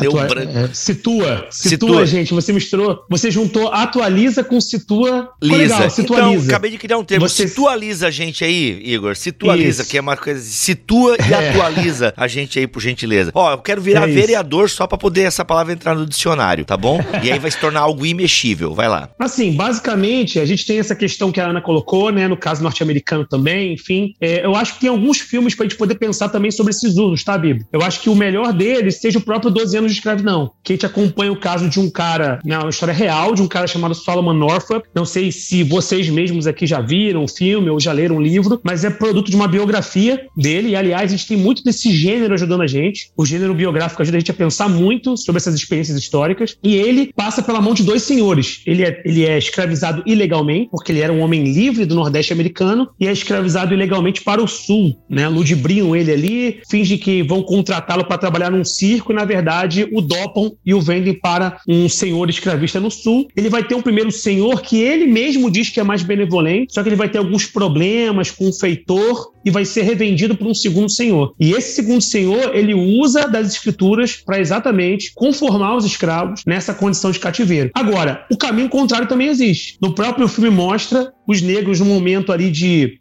enterramento, um funeral, eles celebrando ali a cristandade deles cantando Roll Jordan Roll, que aliás é título de um livro muito importante do Eugene Genovese, que é Roll Jordan Roll, o mundo que os escravos criaram, mostrando como os próprios escravos, eles construíam sentido histórico é, no meio da dor também, enfim, eram agentes históricos dotados de consciência própria e desejos próprios. Para o caso do Brasil, eu acho que vale muito a pena pontuar o caso de um pastor, eu que até mencionei no início do episódio, chamado Agostinho José Pereira Pereira. Ele é bem mencionado num artigo, para quem quiser ver, tem aí na internet também fácil de achar, chamado Rumores e Rebeliões: Estratégias de Resistência Escrava no Recife, de 1817 a 1848. É um texto do Marcos Carvalho, de 98, é um texto relativamente antigo, em que ele trata de vários momentos de, de resistência negra. E ele vai acompanhar alguns personagens. E um dos personagens que ele cita é esse pastor, Agostinho José Pereira, que era conhecido como Divino Mestre, segundo os fiéis é um cara alfabetizado, segundo o texto, ele era um crioulo, né? Que era alfabetizado, sabia ler, sabia escrever, é, afirmava-se cristão, mas não católico. Falava que tinha recebido de Deus uma revelação em sonho, né? Aquela coisa muito pessoal, assim, Deus falou com ele, o chamou, e ele, nas suas pregações, usava a Bíblia exatamente para fortalecer a dimensão de liberdade. Então, alguns usavam o Velho Testamento, o Pentateuco, sobretudo, para afirmar a questão do cativeiro. Ele fazia a leitura ao contrário. Ele usava para afirmar a questão da liberdade, fazendo muitas alusões até ao povo de Israel, o cativeiro do Egito, né?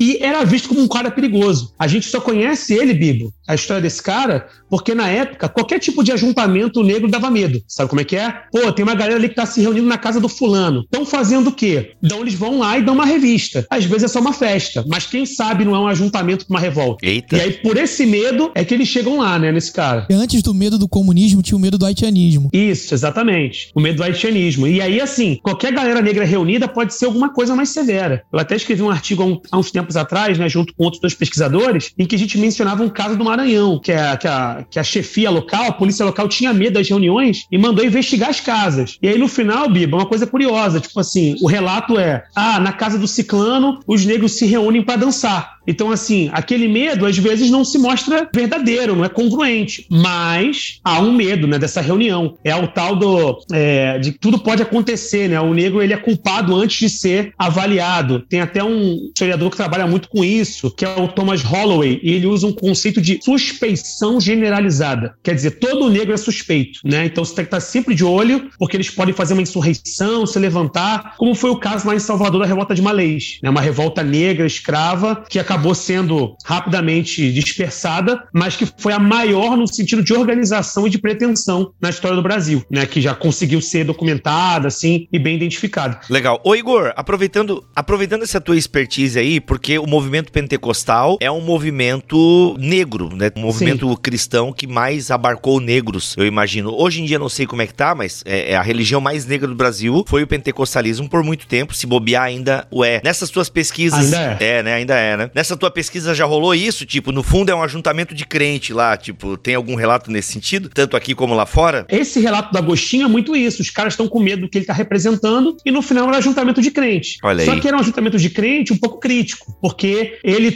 encontraram também com ele uns papéis sobre Haiti. Então é um cara meio crente, meio barulhento. Tipo assim, ele não está preocupado só com teologia, não. Ele está preocupado com uma dimensão prática também. E o pessoal riu dele, tá? Quando ele foi responder à justiça, quando ele falou que Deus falou com ele diretamente em um sonho, isso gerou risada. E ele, não, Deus falou comigo e manteve essa posição. Caraca. Agora, uma coisa importante também é que a própria Igreja Católica também se ocupou desse processo. Porque o Léo até comentou disso mais cedo. Ah, não, os protestantes meio que se colocam ao largo disso, né? A gente não tem nada a ver com isso, isso é coisa dos católicos. Mas entre os católicos também houve um esforço pela abolição, tá? A gente tem indicações de jornais disso. Salvo engano, tem um jornal que é publicado entre o final do 19 e início de 20 no Brasil, no Rio de Janeiro, acho que é chamado O Apóstolo. Eu não sei a qual apóstolo faz referência, mas é O Apóstolo. E nesse jornal, eles tinham discursos anti-escravistas, discursos abolicionistas. Eu já achei documentação de pároco, né, de padre, de outras pessoas mais assim, da Igreja Católica atendendo meninos ingênuos. Para quem não sabe, menino ingênuo não é um menino bobinho não. O menino ingênuo é o filho da escrava que nasceu livre, né? Porque teve aquela lei do ventre livre no Brasil em 28 de setembro de 71, e toda criança que nascesse daquela data em diante, ela nascia livre, embora o ventre fosse escravo. E aí aquela criança é chamada de ingênua. E vários padres propondo educação para ingênuos. Você encontra associações católicas, associações filantrópicas, é, enfim, organizações das mais variadas se ocupando disso e pensando do lugar no negro na sociedade. Então a gente também tem que ter esse olhar panorâmico de perceber que o terreno histórico ele é complexo, né? E aí eu acho que o último caso que vale a pena, Bibo, citar é de um cara chamado Bacuacua. Eu até falei com o Léo antes da, da gente gravar, que é um cara islâmico, africano, foi traficado para o Brasil e ele fala da conversão dele também. Ele, inclusive, escreve a biografia dele é, porque ele é incentivado por uma sociedade batista a escrever. Batistas abolicionistas que incentivaram ele a escrever sobre a sua vida para poder denunciar os males da escravidão,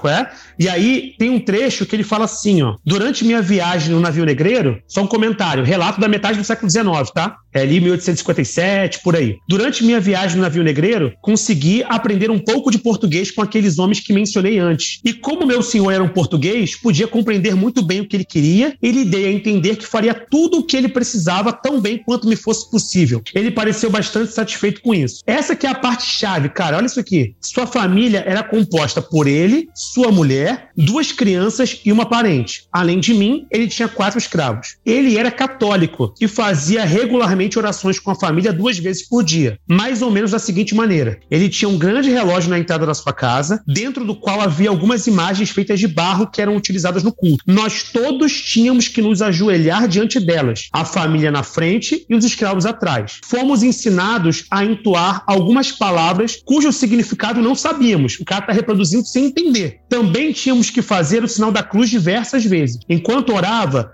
meu senhor segurava um chicote na mão. Olha que pedagogia, né? Curiosa, mais uma vez. Um chicote na mão. E aqueles que mostravam sinais de desatenção ou sonolência eram prontamente trazidos à consciência pelo toque ardido do chicote. Então, assim, a gente tem experiências cristãs das mais diversas. E o que é mais curioso, Bibo, é que esse cara no futuro se converte. Quer dizer, não por essa experiência. Ele usa isso aqui como uma denúncia de um mau cristianismo, mas lá na frente ele vai ser acolhido por um pastor chamado Jude, lá no Haiti, e ele vai se converter. Então, pra gente ver como o cristianismo ele é plural na sua experiência histórica. Era no passado e é no presente. E é por isso que esse episódio é tão importante. Porque se a gente achar que isso é uma coisa do passado, a gente não reflete sobre a forma como a gente lê e pratica o nosso cristianismo no presente. Caraca. Até agora eu até ia fazer assim, esse pulo na pauta. Por exemplo, quando a gente fala de presente, galera, o que, que a gente poderia trazer então agora de presente nessa experiência de Bíblia e vida negra, existência ah, do negro na sociedade, na igreja? Vocês teriam algo assim? Não tá na pauta, né? Mas enfim, Tá, às vezes já Vou tentar conectar com a pauta. Vamos fazer as duas coisas e, e conectando com a Olha, pauta. esse Léo tá muito metido, hein? Que que é isso? A gente fica dando corda. É isso aí, gente. É isso aí, Brasil. Vocês estão testemunhando. Bibo, trazendo pro presente, vou, agora o cacoete de historiador, né? Vamos voltar um pouquinho no passado pra entender. A nossa visão da igreja, de teologia, inclusive pra discutir temas sensíveis como racismo a partir da Bíblia, ela também é muito baseada naquilo que a gente não fala na igreja, naquilo que a gente silencia. Se eu não me engano, essa citação, essa ideia que eu tirei foi do, do livro Uma Igreja Chamada Tove, que foi publicado recentemente. Né? Porque eu vi a citação do livro espalhada, não li o livro, mas eu vi a citação e achei interessante. Por que, que essa questão do, do silenciamento ela é relevante? Porque justamente essa questão essa questão da, das biografias de escravos que o, o Igor tá trazendo, e a gente pode citar vários outros, né? Tem um episódio aqui sobre a abolição de John Wesley, e ele leu, ele e o Wilberforce, William Wilberforce, leram a biografia de um escravo chamado o Laudequano. Ele era um escravo calvinista que se converteu a partir da, da pregação do George Whitefield, e ele contrapõe o George Whitefield dizendo: você não entendeu predestinação direito, porque Deus escolheu o povo negro também. E se Deus escolheu o povo negro, por que, que a gente é colocado como escravo e o outro, os outros eleitos do Senhor vivem em liberdade? Ele fazia esse tipo de esquema. Por quê? Porque a experiência dos negros nessa conversão e a experiência também dos brancos que tiveram contato com essa experiência negra fizeram-os perceber que existiam textos bíblicos que eram silenciados. E isso aconteceu de forma institucional, inclusive. Em 1807 foi publicado um texto, aliás, um livro,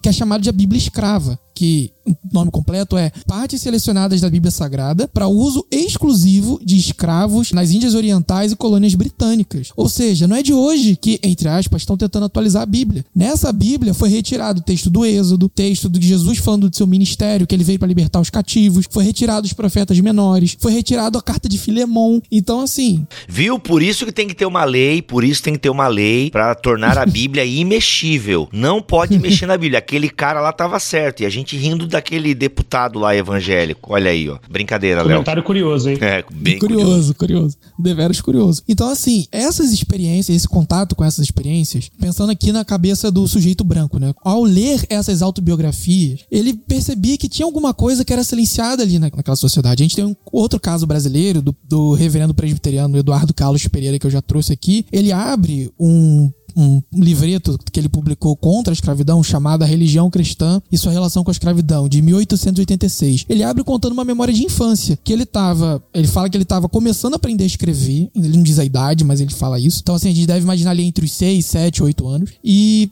ele ouve uns gemidos na fazenda em que ele estava e ao ver de onde eram esses gemidos, ele viu um escravo pedindo comida a um feitor. E ele ouve a conversa ele estava vendo que esse escravo foi castigado porque ele escapou da senzala indo pro mato e ele não tinha o que comer e voltou para pedir comida na fazenda. E ele viu, é, ele viu o feitor castigando o escravo e depois viu, teve contato com o escravo no dia seguinte e viu as feridas ali, numa situação bem, bem gráfica mesmo, ele, ele descreve. E ele fala que essa experiência de infância estava na base do, da rejeição dele à escravidão. E a partir daí ele vai comentando textos bíblicos, Efilemon, os textos dos profetas menores, o texto do Êxodo, e diz que nos púlpitos das igrejas evangélicas brasileiras esses textos não são falados. É esse contato com esse tipo de experiência que faz com que uma própria visão de Bíblia seja alterada, a ponto de não só reconhecer que a escravidão moderna ela é de, fundamentalmente distinta da, da escravidão bíblica, mas também que existem textos da própria Bíblia que são silenciados nas igrejas e porque a gente não conhece esses textos, a gente não tem recurso teológico para olhar para um problema e dizer que ele é errado, porque ele foi naturalizado dentro da teologia. Eu acho que tudo isso também, dentro da pergunta que o Bibo fez, faz a gente pensar sobre o presente na questão do Imago Dei.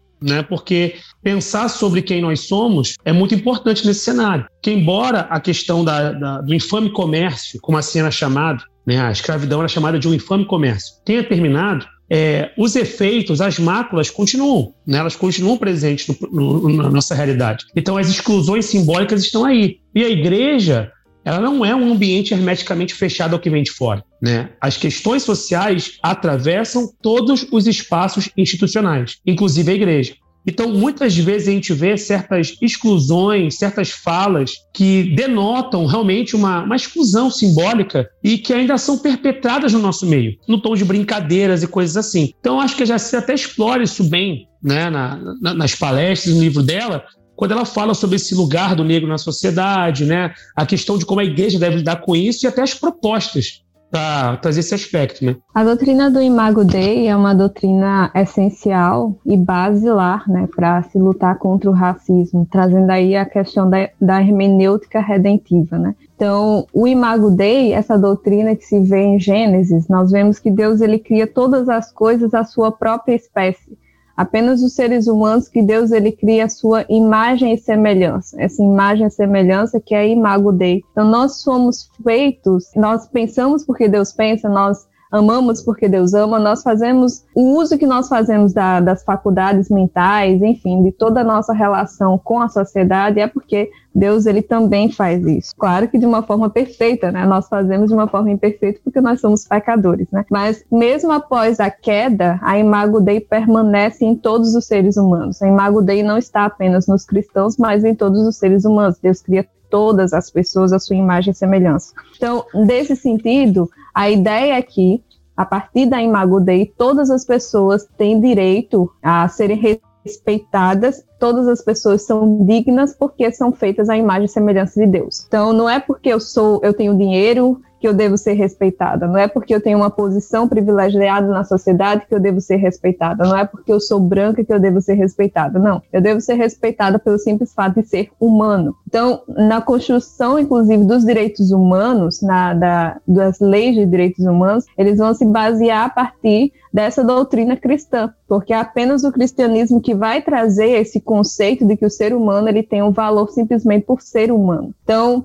a ideia de que você tem um valor intrínseco que começa lá no caput de direitos humanos vem a partir dessa doutrina cristã do Imago Dei. O professor Michael Sandel, é, no seu livro Justice, ele fala citando Immanuel Kant, o filósofo Immanuel Kant, na verdade, 1724 a 1804, que ele falava dos seres humanos somos racionais e por isso nós somos merecedores de dignidade e respeito. Então esse, esse é um conceito bíblico do Imago Dei. E por que que é tão interessante falar sobre o Imago Dei quando a gente vai falar sobre, essa, sobre esse combate ao racismo? Peraí, Jacira, só um pouquinho, volta na declaração ali. Qual é a declaração do Immanuel Kant? É, o Sandel cita que o Immanuel Kant ele diz que nós, seres humanos, nós somos seres racionais e, portanto, nós somos merecedores de dignidade e respeito. E esse é um conceito aí, de modo geral, do que a gente tem do Imago Dei. Entendi, entendi. Não é que eu tava encasquetei com os seres racionais ali e tal, mas é, é de forma geral, né? É porque senão é como se a dignidade tivesse só na, em quem usa a razão, né? E a gente sabe que tem pessoas que é, não, não, não, apost, não conseguem utilizar essa faculdade. O que é curioso é que, embora o Kant possa ser usado para pensar isso, também tem contradições, né? Que o Kant é um cara que reforça, assim,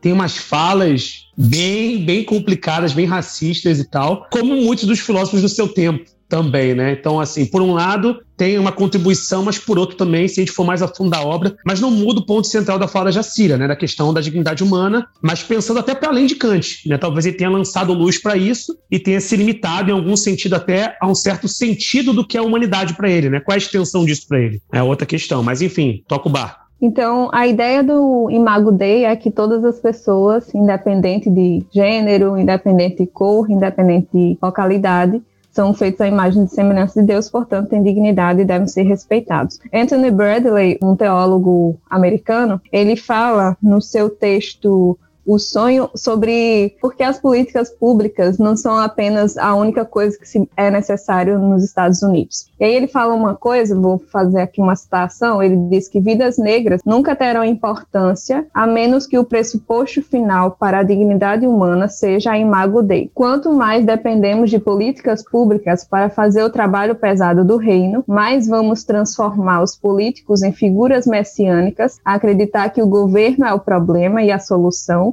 e, por extensão, esquecer que uma sociedade verdadeiramente virtuosa é impossível sem o Evangelho. Então, o que o Anthony Bradley está falando aqui é que sem uma doutrina de que há uma dignidade básica, basilar no ser humano, se a gente for depender apenas de políticas públicas para transformação, para validação das pessoas, enfim, a gente vai acabar transformando os políticos em figuras messiânicas, que é o que a gente vê em muitos movimentos aí de combate às injustiças, onde acham que a redenção está apenas na política. Mas aí ele traz esse conceito do Imago Dei, que é uma base, para a gente entender que uma sociedade realmente virtuosa, uma sociedade onde há uma fraternidade social, uma, uma integridade verdadeira, é impossível sem o evangelho, é impossível sem essas bases de valorização intrínseca do ser humano. Então, essa é uma das formas principais de a gente combater, combater o racismo atualmente a partir dessa doutrina bíblica, inclusive foi uma doutrina que Martin Luther King ele usou para lutar contra o separatismo e a, a escravidão, né, que também aconteceu, o separatismo, o apartheid e as divisões que aconteciam lá nos Estados Unidos. Martin Luther King, ele cita essa doutrina na sua autobiografia, e ele não, não é uma construção de agora, né, mas é uma construção que os, as pessoas que têm a hermenêutica bíblica redentiva já estavam falando há muito tempo, e nós podemos nos utilizar disso atualmente, principalmente para não fazer aí nas figuras messiânicas os políticos, né? Muito bom, muito bom.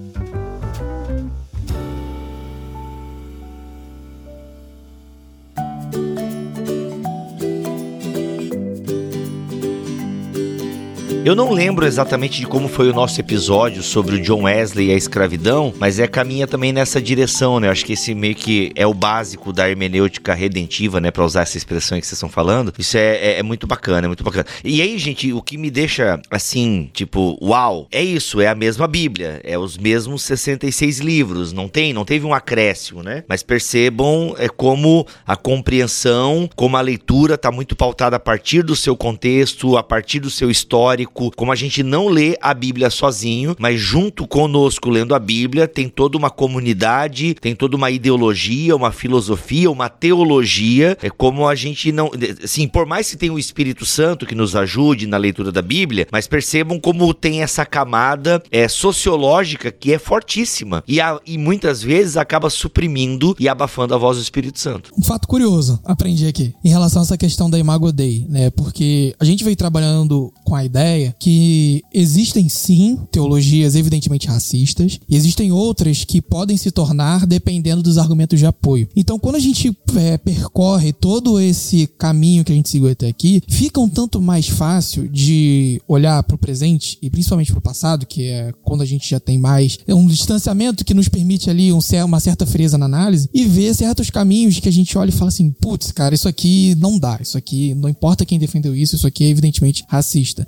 O que, que eu vou falar que tem a ver com o Imago Dei? Existia uma teoria chamada teoria dos pré-adamitas. O que, que é isso? A galera que era literalista bíblica tentava explicar a origem dos povos e sabendo que sabendo, entre aspas, que os negros eles não têm a condição de humanidade perfeita porque são pagãos por herança ou porque não têm a capacidade racional devida, eles não devem ser descendentes de Adão, porque Adão é plenamente imagem e semelhança de Deus. Então, cria-se uma teoria, até para explicar depois como é que Caim arranja uma esposa, quem são os filhos dos homens que casa... as filhas dos homens que casaram com os filhos de Deus em Gênesis 6. Cria-se uma teoria de que os negros, eles são parte de um pré-ser humano que surgiu antes de Adão o Adão e o Ivo, digamos assim. E os evangélicos é, nos Estados Unidos, eles só deixaram de defender essa teoria não por conta da abolição, mas porque a ideia de que um ser humano existia antes de Adão dava margem para a teoria da evolução ser verdadeira. Então eles deram para trás nisso por conta de uma disputa teológica, uma disputa de espaço, e não por um argumento de, olha, realmente a gente estava errado. E esse tipo de coisa, quando a gente tem conhecimento, a gente fica muito mais vacinado para certas posturas que talvez a gente veja hoje, de embates que, embora pareçam são piedosos, como tentava se fazer parecer com a teoria dos pré-adamitas, que é uma teoria antiga, ela tem, existe desde Jordano Bruno, ele que popularizou a versão moderna. É, mas a manutenção desse tipo de teoria só se justificava em relação, por conta da manutenção de um sistema de privilégio, exclusão e exploração. Não tem outro argumento para isso. E quando a gente traz isso para Imago Dei e para a igreja, como é que a gente vai considerar pessoas que, se a gente for olhar para os argumentos da própria comunidade eclesiástica negra, para citar o Macaulay, de pessoas como o Laudequano, o Bacuaco e tantos outros que olharam para a Bíblia e falaram: olha, é, Deus, ele já, se a gente for olhar para a igreja do Novo Testamento,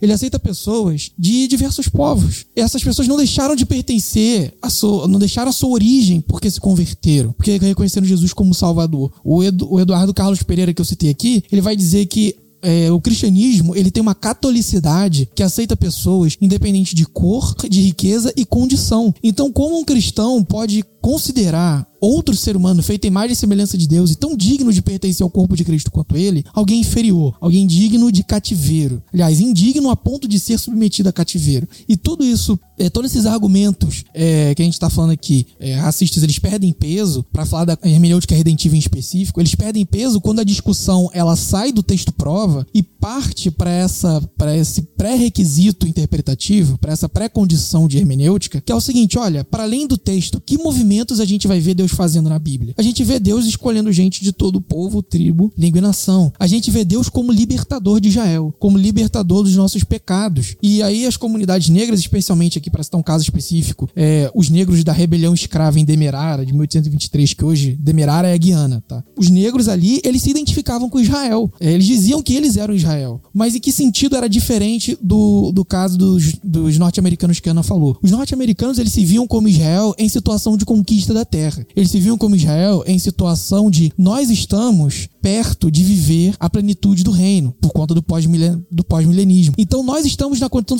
de superioridade. Os negros eles se viam como Israel na condição de escravos, na condição de oprimidos, na condição de exilados. Se Jesus ele vem nos libertar do pecado, e o pecado é aquele que está afastado de Deus e sofre por conta disso, aquele que está afastado da liberdade social também, ele precisa ser libertado desse cativeiro. Então, tanto negros quanto brancos abolicionistas, eles vão mudar a chave da discussão quando, para além do texto prova, eles vão dizer que não importa qual versículo você cite, se a sua citação ela não tem em conta Deus como libertador de Israel, libertador da humanidade do, do seu pecado, você está lendo a Bíblia errada. E aí que a discussão que eu já mencionei de separar, é de separar não, de juntar defesa da abolição com uma defesa de uma teologia heterodoxa ou herege, ela ganha mais força. Porque esse esse argumento de mudar a postura hermenêutica, no caso do cenário norte-americano, ele é parecido com a postura dos liberais, que eles queriam mudar as, os pré-requisitos hermenêuticos. Obviamente com fontes diferentes. As comunidades negras, elas continuavam crendo que a Bíblia era infalível, palavra de Deus, autoridade de fé, não tinham nenhum acesso, ou pouquíssimo acesso, ao pensamento da filosofia iluminista europeia, mas tem alguns movimentos que na ponta do processo interpretativo são parecidos com os liberais. Então aí cria-se uma, uma artifício para dizer que defender uma postura abolicionista, anti-segregação, antirracista, é porque o cristão ortodoxo cedeu a uma influência externa, ao comunismo, ou geralmente o comunismo no século XX, mas ao iluminismo, ao germanismo no século XIX. Então a culpa é sempre externa, não está na gente. Por quê? Tudo isso fruto de uma hermenêutica que não considerou os movimentos que Deus faz na Bíblia, mas tenta isolar as passagens para justificar um viés já estabelecido. Nessas questões de leituras históricas, né, fazendo um gancho com isso, é importante sempre lembrar também que a gente precisa ler o texto bíblico com as suas categorias do seu tempo, né? Eu sei que a gente já falou sobre isso, mas assim, a própria reprodução da escravidão é diferente no passado, né? E mesmo no ambiente africano, que muita gente fala isso também, poxa, mas na África também tinha escravidão. Então por que a questão negra no Brasil é tão importante? Pela natureza do modelo de reprodução, né? A reprodução da escravidão no Velho Testamento, e mesmo em contextos mais próximos a nós em outros espaços, é muito por guerra, né? E aí o sobrevivente, para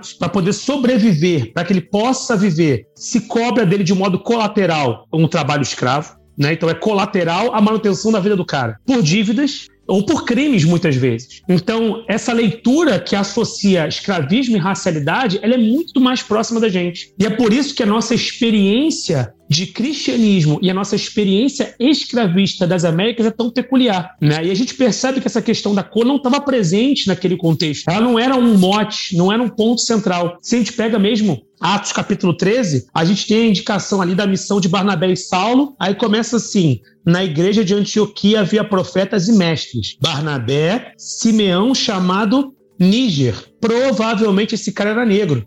Porque Níger aqui é uma referência a uma característica física, muito provavelmente. Que característica é essa? Uma cor mais escurecida. Então, assim, isso não era uma questão não era um problema, não era um impeditivo. Essa atrelação ela é muito mais de um medievalismo e que vai ganhar força de fato com a modernidade europeia e que vai ganhar traços próprios na contemporaneidade. Porque a noção de raça na modernidade é uma, na contemporaneidade é outra, até com o uso da ciência, né? uma ciência racial. E aí ninguém está livre, porque a, as coisas não são o que elas são, mas aquilo que a gente faz delas. Uma faca pode ser um instrumento para poder passar manteiga no pão ou poder ferir uma pessoa. Depende do uso que você faz. E eu acho que isso vale também tanto para a ciência. A gente não precisa demonizar a ciência, o uso dela pode ser equivocado, pode ser muito positivo, e também na nossa fé. A nossa fé pode servir para poder a gente refletir sobre essas questões de modo maduro, ou pode ser para destruir, para escarnecer, para excluir. Isso vai depender dos usos que a gente faz disso tudo, né? E é por isso que eu falei que a nossa abolição não acabou, porque a gente ainda tem que continuar, né? Como dizia o, o, o Joaquim Nabuco, acabar com a escravidão não basta, é preciso acabar com a obra da escravidão. Essas exclusões que permanecem e que a igreja tem que encarar, né? Porque a igreja também foi chamada para a justiça do reino. E isso passa também pelas questões relativas à raça no nosso país. Muito bem, gente, que aula de história, que aula, gente. Muito obrigado, muito obrigado. Mas enfim, microfone aberto aí para uma palavra final para uma reflexão final, indicação de literatura. Já fizemos né, algumas indicações de livros, inclusive o livro do Exão Macaulay, o Uma Leitura Negra, Negra, Negla, é Macaulay Negla. Aí, ó, virei o Cebolinha agora, tá? Então, assim, mas enfim, tem outras, talvez vocês possam indicar. Eu queria só falar umas coisas com relação à unidade na diversidade do Novo Testamento, né?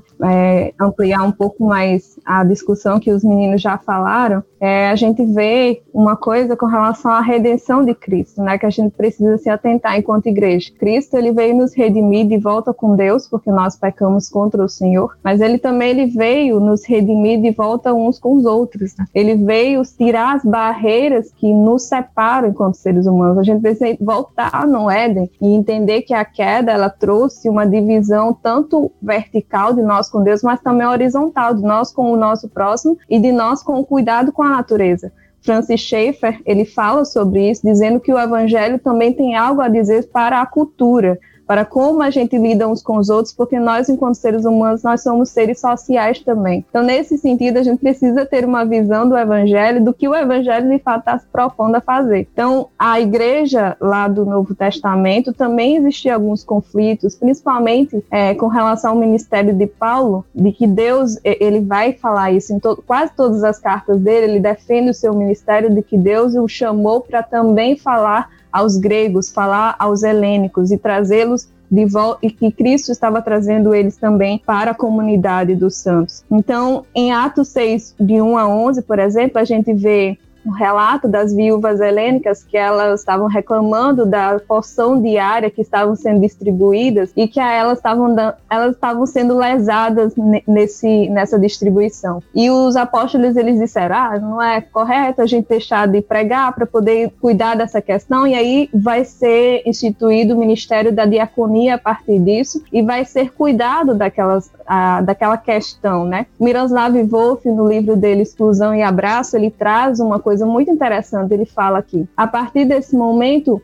os apóstolos eles vão pegar algumas pessoas, alguns, algumas pessoas para ficar responsável por esse ministério de diaconia e dos nomes que a gente tem na referência bíblica, todos eles eram nomes gregos. E aí ele conclui dizendo: é muito importante que nós, enquanto cristãos, nós escutemos as vítimas. Não é apenas ficar na posição é, de, de, defensiva, mas ouvir quem está sofrendo. Isso é muito importante. E isso é um princípio bíblico, não é coisa do esquerdismo, não, gente. Não é coisa do comunismo, é um princípio bíblico. É o princípio da empatia, da, da comunidade, porque nós somos igreja. Então é necessário que a gente ouça os nossos irmãos negros, as coisas que estão passando atualmente. No meu livro Estigma da Cor, no final, dou algumas dicas práticas de combate ao racismo. E um deles é esse, você ouvir a sua comunidade, né? É importante isso. Outra questão que a gente vê, por exemplo, que ah, o apóstolo Paulo ele vai repreender Pedro em Gálatas 2, 11 a 14, porque Pedro ele estava agindo de forma dissimulada, ele estava com os gregos e de repente quando ele viu os apóstolos chegando, ele se levanta, enfim. Enfim, nós estamos vendo um caso aí de discriminação, de problema e Paulo ele repreende aí. Então, a gente vê essa ideia de que existe uma diversidade e a diversidade não é algo fácil de ser lidado, porque existe esse conceito da gente sempre ficar com o que é confortável para nós, com o meu grupo, entre aspas. Então, a chamada de Cristo para reconciliação com os nossos irmãos também tem a ver com a gente repreender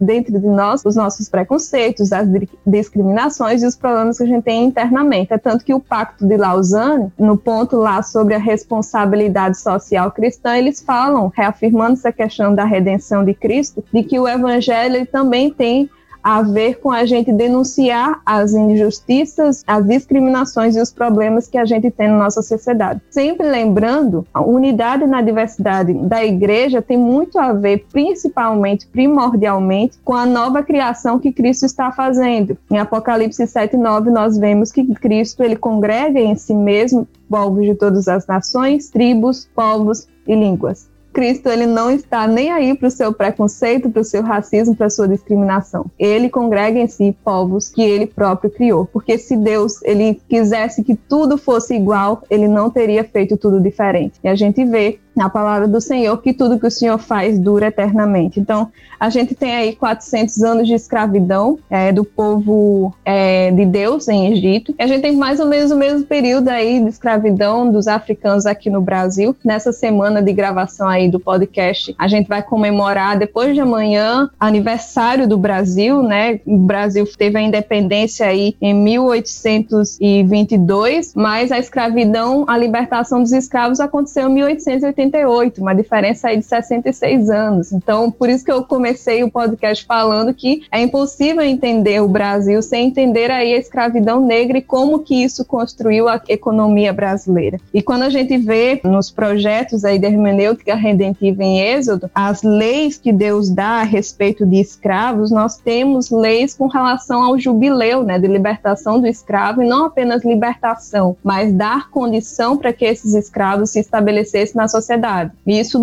prescreve-se nas escrituras, em Levíticos, no sétimo ano de libertação, e dar condições para esses escravos. E foi essa condição aí que não foi dada aos nossos irmãos negros africanos aqui no Brasil, não foi feita uma integração. A gente tem aí colhendo problemas estruturais, sistêmicos com relação a essa questão, e é por isso que eu concordo também com o Igor. A gente precisa aí de novas e novas abolições da escravatura, e assim, plenamente, nós vamos viver uma unidade uma fraternidade humana, tanto na igreja quanto na sociedade. Gente, é isso aí. Não, não tem muito o que falar depois, hein? Eu acho que vamos encerrar com essa da Jacira aí. Só vou dar uma chance pro Igor, que é o, que, que é o novato aqui e tal. A Ana e o Léo já são da casa, não tem espaço. Agora, Igor, se tu quiser, né, dar uma saideira, te dou esse espaço aí. Galera, só queria agradecer mesmo o convite. Muito honrado com o convite, com a oportunidade. Obrigado, Rodrigo aí, o Léo que fez esse contato. Também a Ana e a Jacira, quem eu acompanho nas redes sociais, cujos trabalhos gosto bastante. Aprendo muito com todos vocês. E não posso deixar também de fazer o meu jabá aqui. Por favor, sigam minha página lá, o Questão de História. Eu falo muito sobre isso, que é meu tema de pesquisa, né? E também, Bibo, tenho que fazer a minha ser um homem casado. Sabe como é que é? Mandar um beijo pra minha esposa, a Isabela, te amo, amor. E vou mandar um beijo pra um amigo meu, que é o maior fã do BTCast que eu conheço, oh. que é o Igor Aragão. Ele vai chorar quando eu falar isso. Então, Igão, tamo junto. Caraca. Vencemos na vida, Igão. Tamo no BTCast. Beijão e obrigado de verdade, tá, gente? Ah, Sempre aí aberto os convites. BTCast é a Globo dos crentes. É a Globo e quando estiver no Rio de Janeiro, vamos tomar um café. Um Bora, abraço aí. Partiu, Tamo junto. Partiu. Obrigado mais uma vez. É, que isso, mano. Prazer e vamos falar mais vezes. Ana, eu tô brincando, obviamente. É claro que você pode dar a sua palavra final aí. Também já aproveita para se despedir. Aliás, a Jacira também depois volta para se despedir, né? Que ela só deu essa, essa pregada e, né, e depois a gente ficou aqui reflexivo e tal. Gente, minha palavra final, só queria. É, vou trazer só uma citação aqui do reverendo Emanuel Van Orden, um reverendo holandês que foi pastor no Brasil, pastor presbiteriano, e morreu em 1917. E aí ele tá. Ele fala assim, né? Um recado, na realidade, na igreja. Ele fala: no dia 20 de fevereiro de 1878, dez anos antes da abolição. Foi organizada nessa cidade, Rio Grande, uma igreja evangélica composta de oito pessoas. Foi adotada por unanimidade a resolução de que, considerando ser a escravidão um pecado contra Deus e o homem, nenhum proprietário de escravo seja admitido à igreja, a menos que primeiro liberte os seus escravos. Caraca! Muito bom. Muito bom, né? Uma igreja de oito membros decidiu isso, né? Numa época em que o evangelicalismo era de tamanho pequenininho no Brasil. Eu acho que isso pode servir para a gente de inspiração para, como o Igor falou, continuar essa abolição no Brasil. Muito bom, gente. E aí, Léo? Você quer dar sua palavra final? A Jacira, dá tchau pra gente, Jacira. Oi, gente. Foi um prazer estar aqui com vocês. Obrigada, Léo, pelo convite. Foi muito bom, foi muito legal mesmo, muita informação. Espero que o pessoal que está ouvindo aí possa ser edificado. Obrigada, Bibo, pelo espaço e é isso. Tamo junto, tamo junto. Leozeira, eu te agradeço, cara, por essa pauta. Muito obrigado por ajudar aí o Bibotalk a levar uma pauta tão importante que não nasceria sem a sua intervenção. Obrigado, mano. Eu que agradeço, cara, mais uma vez o espaço, a confiança e, assim, as minhas palavras finais eu vou retomar como eu abri esse BTcast. A frase do reverendo Eduardo Carlos Pereira, a voz da justiça é a voz de Jeová, porque Deus sempre tem os sete mil que não se dobraram a Baal. A gente precisa parar de usar como desculpa que todo mundo acreditava nisso, todo mundo acredita. Deus sempre tem aqueles que se levantam para falar da justiça. A gente precisa ouvir essas vozes. Olha aí, gente. E olha só, digo mais. Ouça novamente este episódio, porque o Léo ele tá pensando o seguinte, Bibo, vamos fazer primeiro uma base histórica para depois a gente vir com biografias. Inclusive o Igor até numa das suas falas falou que como biografias tem nos ajudado a perceber aí algumas questões do tempo antigo e tal e como nos fazem refletir sobre o nosso tempo a partir dessas biografias. Então, grave bem esse episódio aqui, ok? Ouça mais de uma vez. Procure esses BTcasters aqui em suas redes sociais, tá? Vou colocar, ó, Tuller, vou colocar aqui na descrição deste episódio, porque a gente vai voltar a falar desse tema a partir daí de biografias. Então o Léo falou, Bibo, temos que dar uma base histórica pra galera primeiro, depois a gente vai para as biografias. E é isso que vai acontecer se Deus assim permitir. E voltamos a semana que vem com mais podcast. É isso, fiquem todos na paz do Senhor Jesus. Este podcast foi editado por Bibotalk Produções.